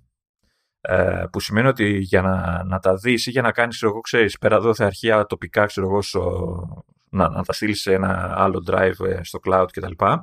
Έπρεπε να κάνεις λίγο το δακτυλουργό, δηλαδή να, ξέρεις, να τραβήξεις το αρχείο ή ξέρω, να του κάνεις copy και μετά να πας στην καρτέλα, να διαλέξεις, μπουρμπούρ κτλ. Ε, αυτό που κάνανε στο iPhone λοιπόν είναι ότι όλα αυτά τα, τα drives πλέον τα εμφανίζει μέσα στη λίστα ως φακέλους την κεντρική. Δηλαδή τη λίστα με όλα στα αρχεία και τους φακέλους κτλ. Έχεις μέσα και τα drives τα, του cloud. Οπότε μπορείς να πετάς και να ξέρεις, να μεταφέρεις αρχεία μπαμ, μπαμ, χωρίς να αλλάζεις καρτέλες και τα λοιπά. Αφαιρεί μια κίνηση, ξέρεις, από αυτά που σου αρέσουν να αναφέρεις κινήσεις ε, από την όποια δουλειά. Έτσι. Ό,τι κόβουμε καλό είναι. Πόδια, χέρια, κεφάλια, κινήσεις στο UI, είναι μια χαρά. Ε, να πω κάτι το οποίο δεν μπορώ να το ελέγξω γιατί ε, έχω ε, καιρό που έχω αγοράσει το PDF Expert που είναι της ίδιας εταιρείας, οπότε νομίζω ότι το αν θυμάμαι καλά το βλέπει και μου δίνει με ένα τις λειτουργίες που έχω αγοράσει κατευθείαν στο Documents. Το Documents έχει PDF ε, viewer και, και δυνατότητες για edit. Ε, απλά κάποιες εξειδικευμένες λειτουργίες πρέπει να τις πληρώσεις όπως είπαμε το πακέτο, αλλά επειδή εγώ έχω το PDF Expert αγορασμένο, πολλές από αυτές μου τις δίνει κατευθείαν, ε, μου τις ανοίγει και στο, και στο Documents. Οπότε τα βασικά που χρειάζομαι εγώ συνήθως για PDF, δηλαδή edit, annotate, sign και όλα αυτά, τα έχω κατευθείαν, ε, τα παίρνει δηλαδή κατευθείαν από το, από το PDF Expert, οπότε δεν χρειάζεται να αγοράσω εγώ κάτι. Ε, όσοι δεν, ε, έχει δυνατότητα να έχεις το documents, να έχεις ε, μέσα από μια εφαρμογή, full επεξεργασία PDF, το οποίο νομίζω βολεύει πολύ κόσμο γενικότερα αυτό το πράγμα. Εμένα τουλάχιστον με βολεύει αρκετά. Ε, αυτά. Δεν έχω σημειώσει κάτι παραπάνω. Ε, α, ε, το βασικότερο δεν έχω πει. Ε, εξακολουθεί ότι παρά την, ε, το πόσο ολοκληρωμένη είναι αυτή η εφαρμογή εδώ και χρόνια, ε, παραμένει ε, να είναι δωρεάν. Έτσι, δηλαδή οι, οι πολλές λειτουργίες της, πέρα από τα πολύ πιο εξειδικευμένα VPN κτλ, είναι δωρεάν. Δηλαδή το κατεβάζεις και έχεις ένα πλήρες πρόγραμμα file management και viewer και player κτλ. Οπότε, ναι, όσοι θέλουν ξέρεις, να πειραματιστούν με κάτι διαφορετικό ή κάτι που προσφέρει ας πούμε, το file drop ή τη σύνδεση με υπολογιστή για κατευθείαν ε, μεταφορά αρχείων, γιατί φανταστείτε ότι αυτό δουλεύει και cross-platform, έτσι, δηλαδή δεν χρειάζεται να είναι ο άλλος σε iPhone ή iPad. Ένας με Android ή με PC, μπαίνει στη σελίδα που σου λέει το πρόγραμμα του Documents και βλέπει ξαφνικά στο, στο, στο παράθυρο, ξέρεις, τη λίστα με τα αρχεία που έχεις στο iPad και, τα... και μπορείς να σου στείλει να, να πάρει από σένα κατευθείαν αρχεία. Αυτά. Δεν ξέρω, ήμουνα συνοπτικός. ήμουνα γρήγορος. Ένα έχω να συμπληρώσω. Α, OK. Okay ότι το Document X υπάρχει πλέον και σε Mac και Apple Silicon. Α, μπράβο, ναι, το ξέχασα αυτό. Έχεις δίκιο. Έχεις δίκιο. Ναι, δεν ξέρω γιατί το κάνανε μόνο για Apple Silicon, αλλά OK. Okay. Ε, το κάνανε γιατί σου λέει έχουμε, που έχουμε κάνει τη δουλειά από iPad μεριά. Ας βάλουμε εκεί λίγο Catalyst να το παίξουμε ιστορία, το πετάξουμε εκεί. Δεν βαριέσαι. Ωραία. Οπότε όταν θα σου έρθει το μηχάνημα μπορείς να το δοκιμάσεις. Φοβερό, ναι, θα είναι φοβερό benchmark αυτό. Ναι, να δω αν μπορώ να κουνήσω φακέλους. Αλλά δεν ξέρεις, στα 120 Hz μπορεί να είναι συναρπαστική εμπειρία. Ορίστε, ορίστε. Ορίστε, εσύ που μιλάς. Λοιπόν, εγώ με τη σειρά μου έχω να επανέλθω στο Sensi. Έχουμε ξαναμιλήσει στο Sensi. Ε, όταν έχει κυκλοφορήσει βασικά. Ε, τότε δεν το είχα στα χέρια μου, τώρα το έχω στα χέρια μου. Ε, και το έχω στα χέρια μου επειδή συνδυάστηκε η φάση λίγο με το ότι έγινε ένα μεγάλο update πήγε στην έκδοση 1.5 και πλέον στην 1.5.1 τέλος πάντων που είναι πιο πολύ πατσάδες παρά κάτι άλλο η οποία έκδοση προσέθεσε λειτουργικότητα. Γενικά για να προσανατολιστείτε το Sensei ε, θυμίζει σαν φάση το Clean My Mac Δηλαδή είναι μια συλλογή εργαλείων, δηλαδή έχει, για να, έχει κάποιες επιλογές για εύκολο optimization του, του συστήματος, έχει uninstaller, ε, έχει file cleanup για να βρίσκουμε ξέρω εγώ, με, μεγάλα αρχεία που ενδεχομένως δεν έχουν πάρει χαμπάρι για να τα σουτάρουμε εύκολα. Ε, έχει επίσης πιο εύκολη πληροφόρηση για τα του hardware, για το σε τι φάση βρίσκεται την μπαταρία, από άψη υγείας μπαταρίας, όχι μόνο στάθμη, ε, σε τι φάση είναι οι ανεμιστήρες, ξέρω εγώ, και τα λοιπά και τα λοιπά. Αυτό που προσθέθηκε είναι το λεγόμενο monitor. Που το monitor στην ουσία προσπαθεί να είναι το ανάλογο του των iStat menus. Τα iStat menus είναι κάτι utilities που έχουν το περιθώριο είτε ως widget ε, στα, στη δεξιά στήλη σε, σε macOS ε, είτε ως ένα μάτσο από εικονίδια σε, σε menu bar να μεταφέρουν γρήγορα πληροφορία για το σε τι φάση είναι διάφορα μέλη του συστήματος. Δηλαδή πόσο ε, ζορίζεται η CPU, πόσο ζορίζεται η RAM, η GPU, σε τι, θερμο, τι θερμοκρασία παίζει στο, στο chip της CPU και κατ' επέκταση GPU τις περισσότερες φορές είναι στο ίδιο chip έτσι κι αλλιώς. Τι θερμοκρασία παίζει σε άλλα σημεία του συστήματος. Μπορεί να είναι ξέρω εγώ στις μπορεί να είναι στο, στο σασί, στο palm ξέρω και τέτοια πραγματάκια. Ε, και τα iStat menus είναι θρηλυκά ως προς αυτό, δηλαδή είναι κλασική επιλογή για οποιονδήποτε ενδιαφέρεται να βλέπει τέτοια πράγματα, τις πληροφορίες πρόχειρες. Κάποιες από αυτές τις πληροφορίες μπορεί να τις δει κάποιος έτσι κι αλλιώς τσαμπέ ε, χρησιμοποιώντας το Activity Monitor, αλλά το Activity Monitor δείχνει 2, 3, 5 πράγματα ας πούμε, σε τέτοια θέματα συγκεκριμένα και πάει μέχρι εκεί. Τα iStat menus δείχνουν, δείχνουν πάρα, πάρα, πάρα πολύ περισσότερη πληροφορία. Και σε αυτά τα βήματα πατάει το, το monitor του, του Sensei εγώ καταχάρηκα με το monitor του Sensei. Ε, έχω χρησιμοποιήσει στο παρελθόν iStat menus. Δεν τα άντεχα για μεγάλο χρονικό διάστημα. Παρότι είναι φοβερό utility. Αλλά είναι κακάσιμο. είναι άσχημο το widget. Είναι άσχημη η εφαρμογή που έχεις να κάνεις τις ρυθμίσεις και τα λοιπά. Είναι άσχημα ακόμη και τα εικονίδια που έχετε για menu bar στο iStat menus. Και ξενερώνα. Και τι είναι το ένα πράγμα που είναι σωστό στο Sensi? Το design. Είναι πολύ καλύτερα τα εικονίδια στο menu bar. Έτσι φωτός μπροστά τα info panels που σκάνε έτσι και πατήσει κάποιος τα εικονίδια του menu bar για περαιτέρω πληροφορίες.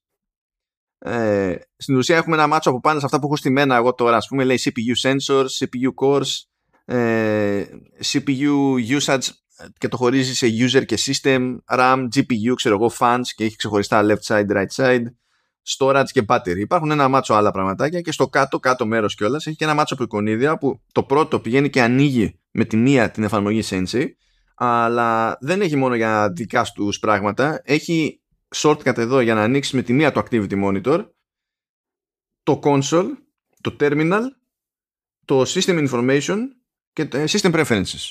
Αυτά είναι shortcuts στην ουσία για να πεις. Πατάς μία φορά στο, menu, στο, στο εικονίδιο, ό,τι εικονίδια έχει βάλει καθένας εκεί πέρα τέλος πάντων, του Sensei Monitor, σου πετάει το panel με έξτρα πληροφορίες και στο τέλος έχει και αυτά τα shortcuts.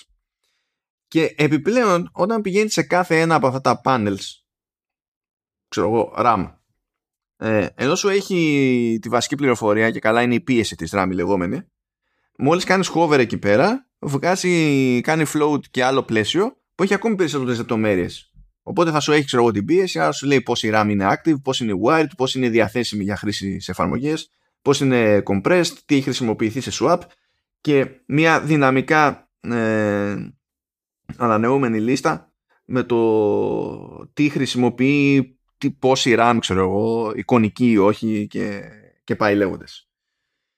Ε, ε ξέρω πόσο ηλίθιο ακούγεται, είναι πάρα πολύ όμορφα αυτά τα panels είναι, δηλαδή δεν έχω κανένα πρόβλημα. Τα βλέπω και για χάζεμα. Ενώ iStat menus ήθελα να πάρω την πληροφορία και να σηκωθώ και να φύγω. Να, να κάνω μια ερώτηση εδώ. Επειδή μίλησες για πίεση μνήμης κτλ. Ε, πέρα, πέρα το καταλαβαίνω τον όρο τι, τι είναι πίεση μνήμης. Ναι, ε, γενικά είναι λίγο μυστήριο, αλλά ναι. ναι, ναι ε, υπάρχει αντίστοιχο πάνελ πίεση μάνου; Για θα το χρειαστείς την άλλη εβδομάδα γι' αυτό. Το πάνελ είναι αυτό που το κάνεις όταν, στις εξετάσεις που λένε έχουμε, σου έχουμε τα blood panels αυτό που λένε. αυτά τα panels είναι.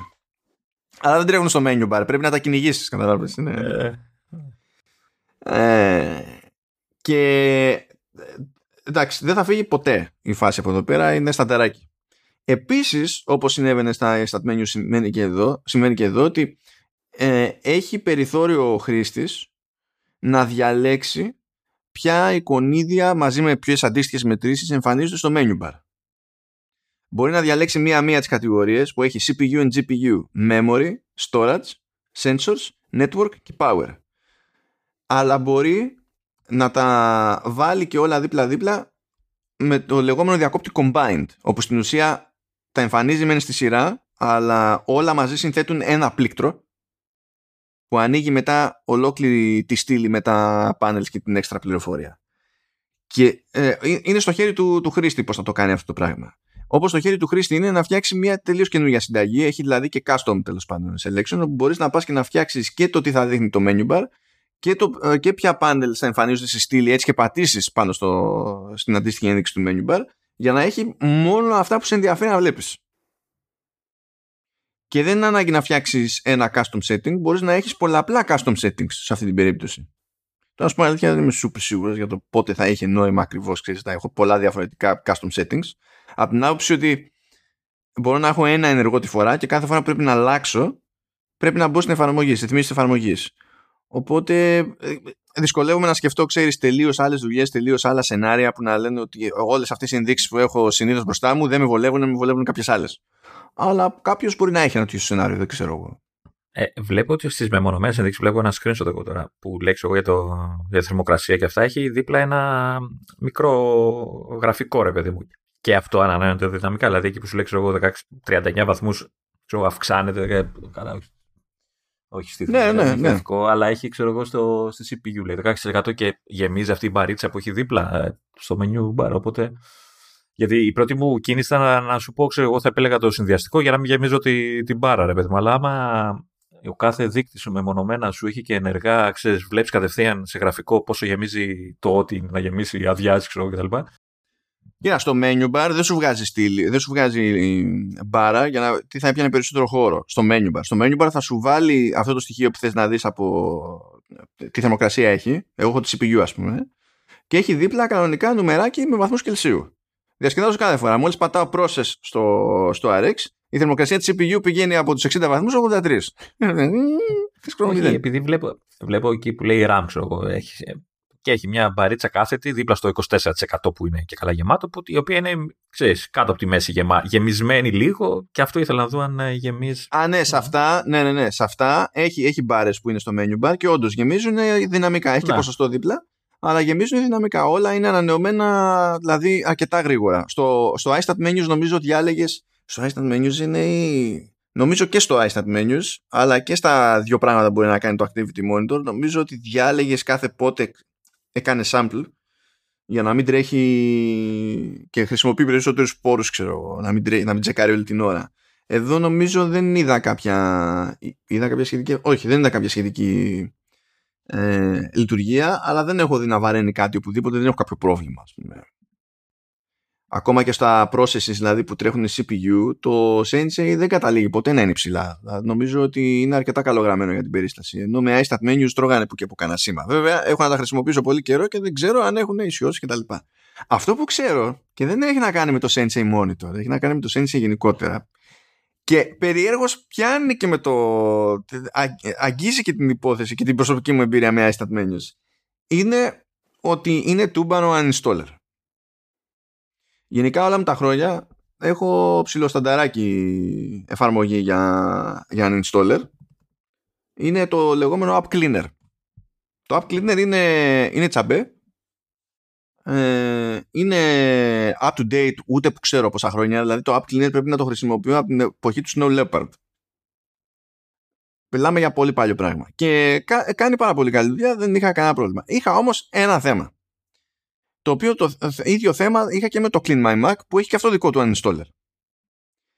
Μου εμφάνιζε ως κατάλοιπο, μου εμφάνιζε κάποια κατάλοιπα από την εγκατάσταση που είχα κάνει κάποτε ε, με iStat menus και με αφήνανε οι uninstallers να τα διαλέξω, τα βλέπανε δηλαδή, με αφήνανε να τα διαλέξω και να τα κάνω delete. Και τα έκανα delete. Και μου λέγανε τα έκανα delete. Και μετά ξανά έκανες scan και ήταν ακόμα εκεί. Και για πρώτη φορά μετά από χρόνια δοκίμασα το ίδιο πράγμα με το Sensei, διάλεξα ό,τι είχε μείνει από iStat menus, του είπα σβήστο και το έσβησε όντως. Και δεν ήταν ψέμα. και ενθουσιάστηκα γιατί μου είχε σπάσει τα νεύρα. Ήταν ένα πράγμα άχρηστο που ε, δεν είχε τον ήλιο μοίρα, εμφανιζόταν πάντα εκεί πέρα ως εκκρεμότητα. Προσπαθούσα μονίμως να το σουτάρω και δεν εξαφανιζόταν με τίποτα. Και ήρθε το Σέντσι και είπε: Φιλαράκι, σε έχω, no worries, παπ και παπ. Χώρια που και η ίδια εφαρμογή Sensei γενικότερα δηλαδή ε, στην ουσία πατάει στην αισθητική του, του συστήματος. Δεν προσπαθεί να κάνει κάποια συγκλονιστική τσαχπινιά αλλά είναι τόσο καλό σχεδιασμένη είναι τόσο ωραία στο μάτι ε, μου θυμίζει λίγο το Clean My Mac σαν look έτσι γκριζάτο το Clean My Mac έχει πιο, έχει πιο πολλά custom animations, έχει λίγο πιο περίεργο layout. Εδώ κρατάει, είναι πιο κοντά ακόμη στα default του, του macOS. Ίσως και γι' αυτό να καταλήγει και να είναι πιο ελαφρύ συγκριτικά. Τώρα με ψήνεις, μ' αρέσει. Βέβαια, τώρα με τις τιμές του είναι λίγο, δεν ξέρω. Βέβαια θα μου πεις είναι και uninstall, είναι και optimize, είναι και clean. Ε, τα έχει όλα μέσα. Για έχω να πω ότι τα λεφτά που ζητάνε είναι normal. Να σας πω πρώτα απ' όλα τι γίνεται στη, στην όλη φάση. Ε, υπάρχουν δύο τρόποι να αγοράσει κάποιος. Να, αγορά, να αποκτήσει και να χρησιμοποιήσει τέλος πάντων το Sense. Ε, υπάρχει ο δρόμος συνδρομής και υπάρχει ο δρόμος της κανονικής αγοράς. Εκεί τι παίζει. Στη συνδρομή σου λέει ε, συγχρεώνω ε, με τη μία για, όλο, για ένα χρόνο ε, και είναι 29 δολάρια το χρόνο. Και ανανεώνεται αυτόματα και αν ποτέ θέλεις να το ακυρώσεις, το ακυρώνεις. Ε, και σε αυτή την, περίπτωση σου λέει ότι, ό,τι καινούριο update βγει σε αυτό το έτος που έχεις πληρώσει ε, σου σκάει κανονικά δεν υπάρχει θέμα. Ε, ό,τι καινούριο feature έρθει και το οποιαδήποτε λειτουργία προσθεθεί. Ε, γιατί στην ουσία έχεις ένα χρόνο τσάμπα, update, τσάμπα. Ένα χρόνο updates με αυτά τα 29 και τον επόμενο χρόνο δίνεις άλλα 29 και το μεθεπόμενο άλλα 29 κτλ. Αυτό σε καλύπτει και στην περίπτωση που γίνει κάποια μεγάλη μεγάλη αλλαγή του στυλ. Πάμε, φύγουμε από την έκδοση Sensei 1 και πάμε σε Sensei 2 ας το πούμε έτσι. Ε, υπάρχει όμως και επιλογή αγοράς για full license που εκεί πέρα είναι 59 δολάρια. Τα πληρώνεις μία φορά. Τώρα 59 δολάρια μετατροπή σε ευρώ επιβολή ΦΠΑ και... Okay. Ε, το, τα πληρώνεις μία φορά και τέλος δεν είμαι σίγουρος να πω την αλήθεια ε, αν πρέπει να ξαναπληρώσεις άμα βγει Sensei 2 Εμένα μου φαίνεται λογικό να πρέπει να ξαναπληρώσεις και να έχουν κάποιο είδους upgrade pricing αλλά επειδή δεν υπάρχει προηγούμενο είμαστε στην έκδοση 1 Μπορώ να σου πω γιατί το γράφει παρακάτω στα, στα frequent κάτω κάτω. Δεν το βλέπω Είσαι στα frequently asked questions. Ναι, ναι. Απλά δεν βλέπω κάτι σχετικό. What is the difference between a subscription and a full license? Ναι, λέει. Future major upgrades and brand new editions may still come at a small additional cost. Ωραία, ναι, σωστά. Ήταν η τελευταία πρόταση. Ε, ωραία, αυτό μου φαίνεται λογικό. Γιατί δεν μου φαίνεται ότι μπορεί να επιβιώσει ο άλλος άμα του δώσει μια φορά στου 59 δολάρια και σου κάνει 20 χρόνια updates. δηλαδή δεν βγαίνει. Μου κάνει εντύπωση όμως που σου δίνει με το One ε, τα, τα τα updates, ξέρεις, τα πιο μικρά, στα δίνει. Ε, Τι σου κάνει εντύπωση; Μου κάνει εντύπωση ότι, ότι ξέρεις, μπορεί κάποιο update να, να βγει ξέρεις, αφού πέρασε ο χρόνος που έχει μια συνδρομή ας πούμε. Και εσύ να το πάρεις, ε, δεδομένου ότι δεν είναι κάποιο ξέρεις, major update, ε, παρόλο που έχεις πληρώσει μόνο μία φορά. Αυτό, δηλαδή μπορεί να, πάρεις, να παίρνεις update για δύο χρόνια, ξέρω εγώ, μέχρι να βγάλουν καινούργια έκδοση. Πληρώνοντας Μόνο 59 δολάρια, ξέρω Ναι, είναι όσο. Μα αυτοί, αυτοί σου χρεώνουν ότι εντάξει, να πάρουμε κάτι παραπάνω από σένα γιατί θα, θα το χρησιμοποιήσεις και για παραπάνω μέχρι να χρειαστεί να ξαναδώσει χρήματα. Εσύ αγοράζεις τη σιγουριά και το συγκεκριμένο της υπόθεσης. Δίνω τώρα αυτά και μέχρι να βγει μεγάλη άλλη αναβάθμιση είμαι ok. Και μου αρέσει πάνω απ' όλα ότι υπάρχει και η μία και η άλλη επιλογή. Δεν θα ήθελα να ήταν μόνο συνδρομή, να σου πω. Δηλαδή αυτό πλέον έχω, έχω κουραστεί. Ήδη δίνω 500, έχω 500 συνδρομές. Ε, ε, τι, τι έχεις επιλέξει, one-off; Για το ε, δεν επέλεξα τίποτα, διότι χωρίς να με ρωτήσει κανένας, μου στείλανε ένα full license. Α, για μένα γιατί δεν μου στείλανε; γιατί εγώ τους είχα στείλει το report ότι είχαμε μιλήσει στο, για το Sensei όταν είχε βγει και σου λέει αυτό το mail έχουμε. Α ε, ναι, στείλουμε ένα παιδιού. Ναι, αλλά δεν το είπες μόνος σου. Ε, άκουγα κι εγώ. Το ξέρω, αλλά εγώ δεν ζήτησα ποτέ, Βίλ. Εγώ έστειλα ένα report και λέω σε εκείνο το επεισόδιο έχουμε ένα chapter που είναι για Sensei. Ορίστε εδώ ελληνικά, δεν θα καταλάβετε τίποτα. Τουλάχιστον ο τίτλος του chapter θα, θα, θα, θα σας βοηθήσει να προσανατολιστείτε. Ευχαριστούμε, γεια σας. Ε, δεν ξέρω τι λες. Είναι μια βλακία εφαρμογή. ε, είναι, είναι μια ωραία φάση από την άποψη ότι ε, το Clean My Mac εγώ δεν το αγόρασα ποτέ αλλά το είχα επειδή για δύο χρόνια σχεδόν ήμουν συνδρομητής του Setapp. Ναι, έχουμε μιλήσει και αυτό. Και το Setapp είναι των τύπων του Clean My Mac και οπότε το ένα είναι μέσα στο άλλο, δηλαδή, OK. Okay. Αλλά το Clean My Mac μπορεί να το αγοράσει και κάποιος ξεχωριστά. Και πλέον με τις τιμές εκεί πέρα η φάση είναι λίγο γιούχου. Νομίζω είναι συνδρομή μόνο πια. Ε, νομίζω ότι έχουν και τέτοιο, έχουν και επιλογή για, για one-off αλλά είναι, είναι άλλα αντάλλων τιμές. Δηλαδή τώρα μπήκα μία στα γρήγορα κάτσα το buy now, έστω ότι. Σας κοροϊδεύω και δεν το ξέρετε. Και εγώ αυτό δεν το εννοώ.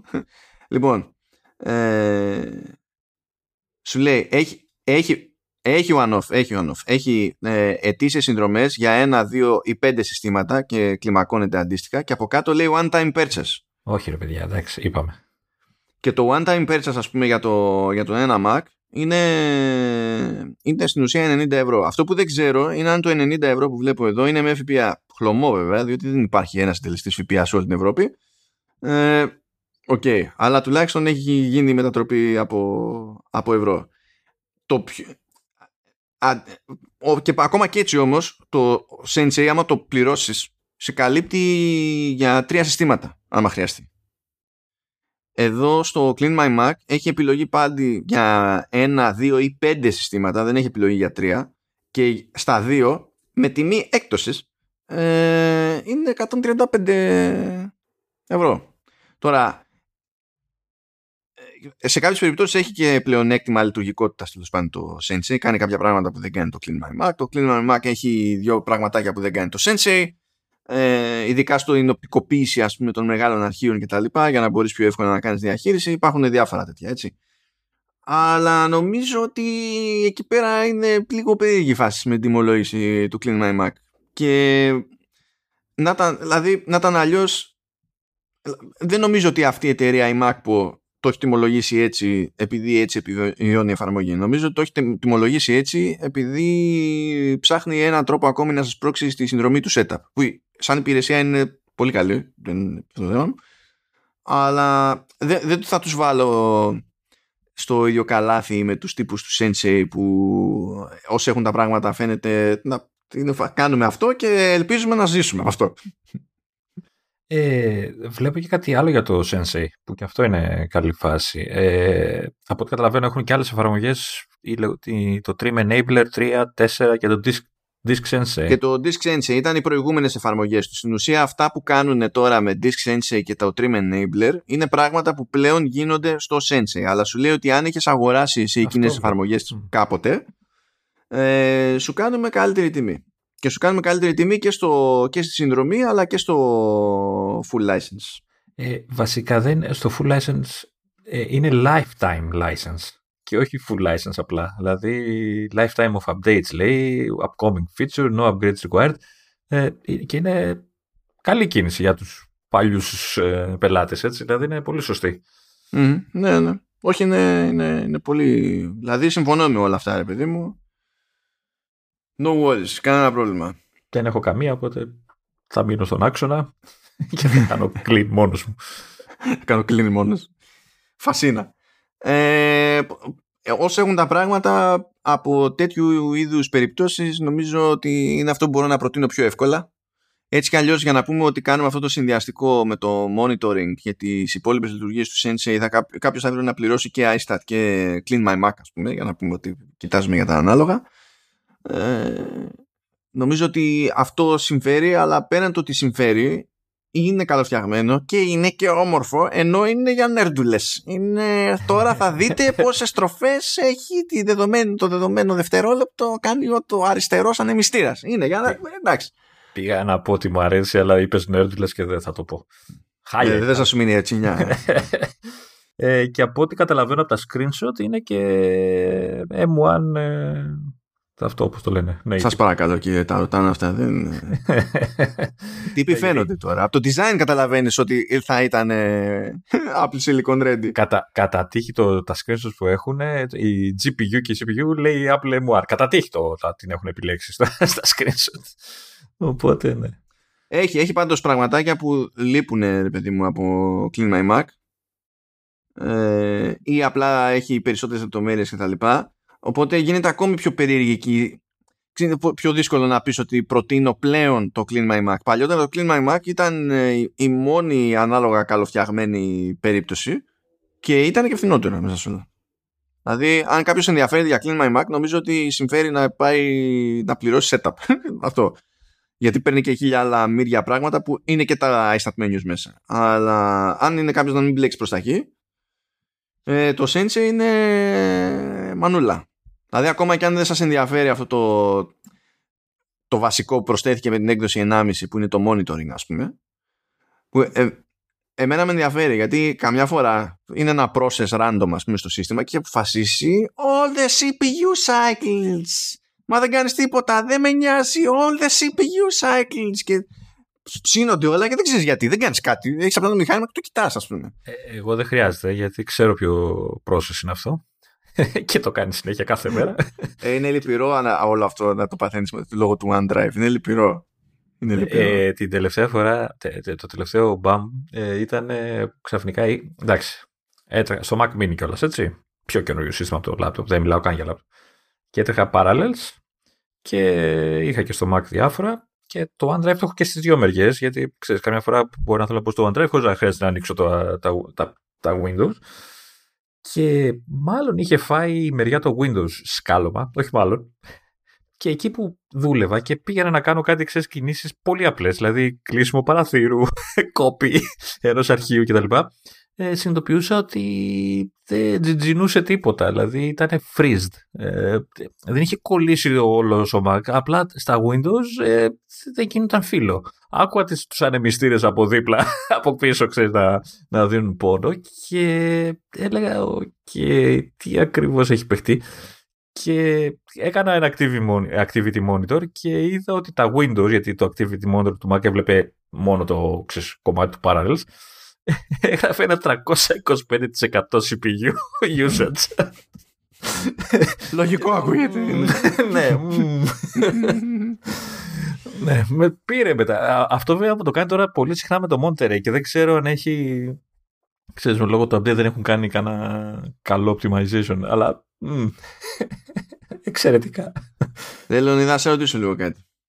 Όταν ξεκινούσαμε την ηχογράφηση, στο inbox είχα ένα mail. Στο μεταξύ, σβήνω ότι είναι κάθαρα ξέμπαρκο και δεν μου έχεις σκάσει κανένα spam. Ό,τι έχεις σκάσει spam μπήκε στο spam folder, δεν το μετράω καν ρε παιδί μου στο inbox. Γιατί έχω 20 mail, Λεωνίδα, μπορείς να Γιατί έχεις 16 διαφορετικές διευθύνσεις. Να σου μήπως έστειλαν από το Sensei, μας ακούνε live και μου στείλαν και εμένα; ε, ναι, να στείλω mail και να πω μπορεί να μας στείλετε ένα license γιατί θέλουμε να το δοκιμάσουμε και κόπ. Δεν μπορούμε ε, Τι ήθελα να πω. Άσχετο, τελείως άκυρο. Άκυρο, αλλά ε, θυμάσαι που σου έλεγα ε, πριν κάνα δύο επεισόδια. Άσχετο, τελείως τώρα αυτό που ήρθε τώρα. Ε, που μου έλεγες όμικρον προορισμός και σου λέω βρήκα κι άλλο.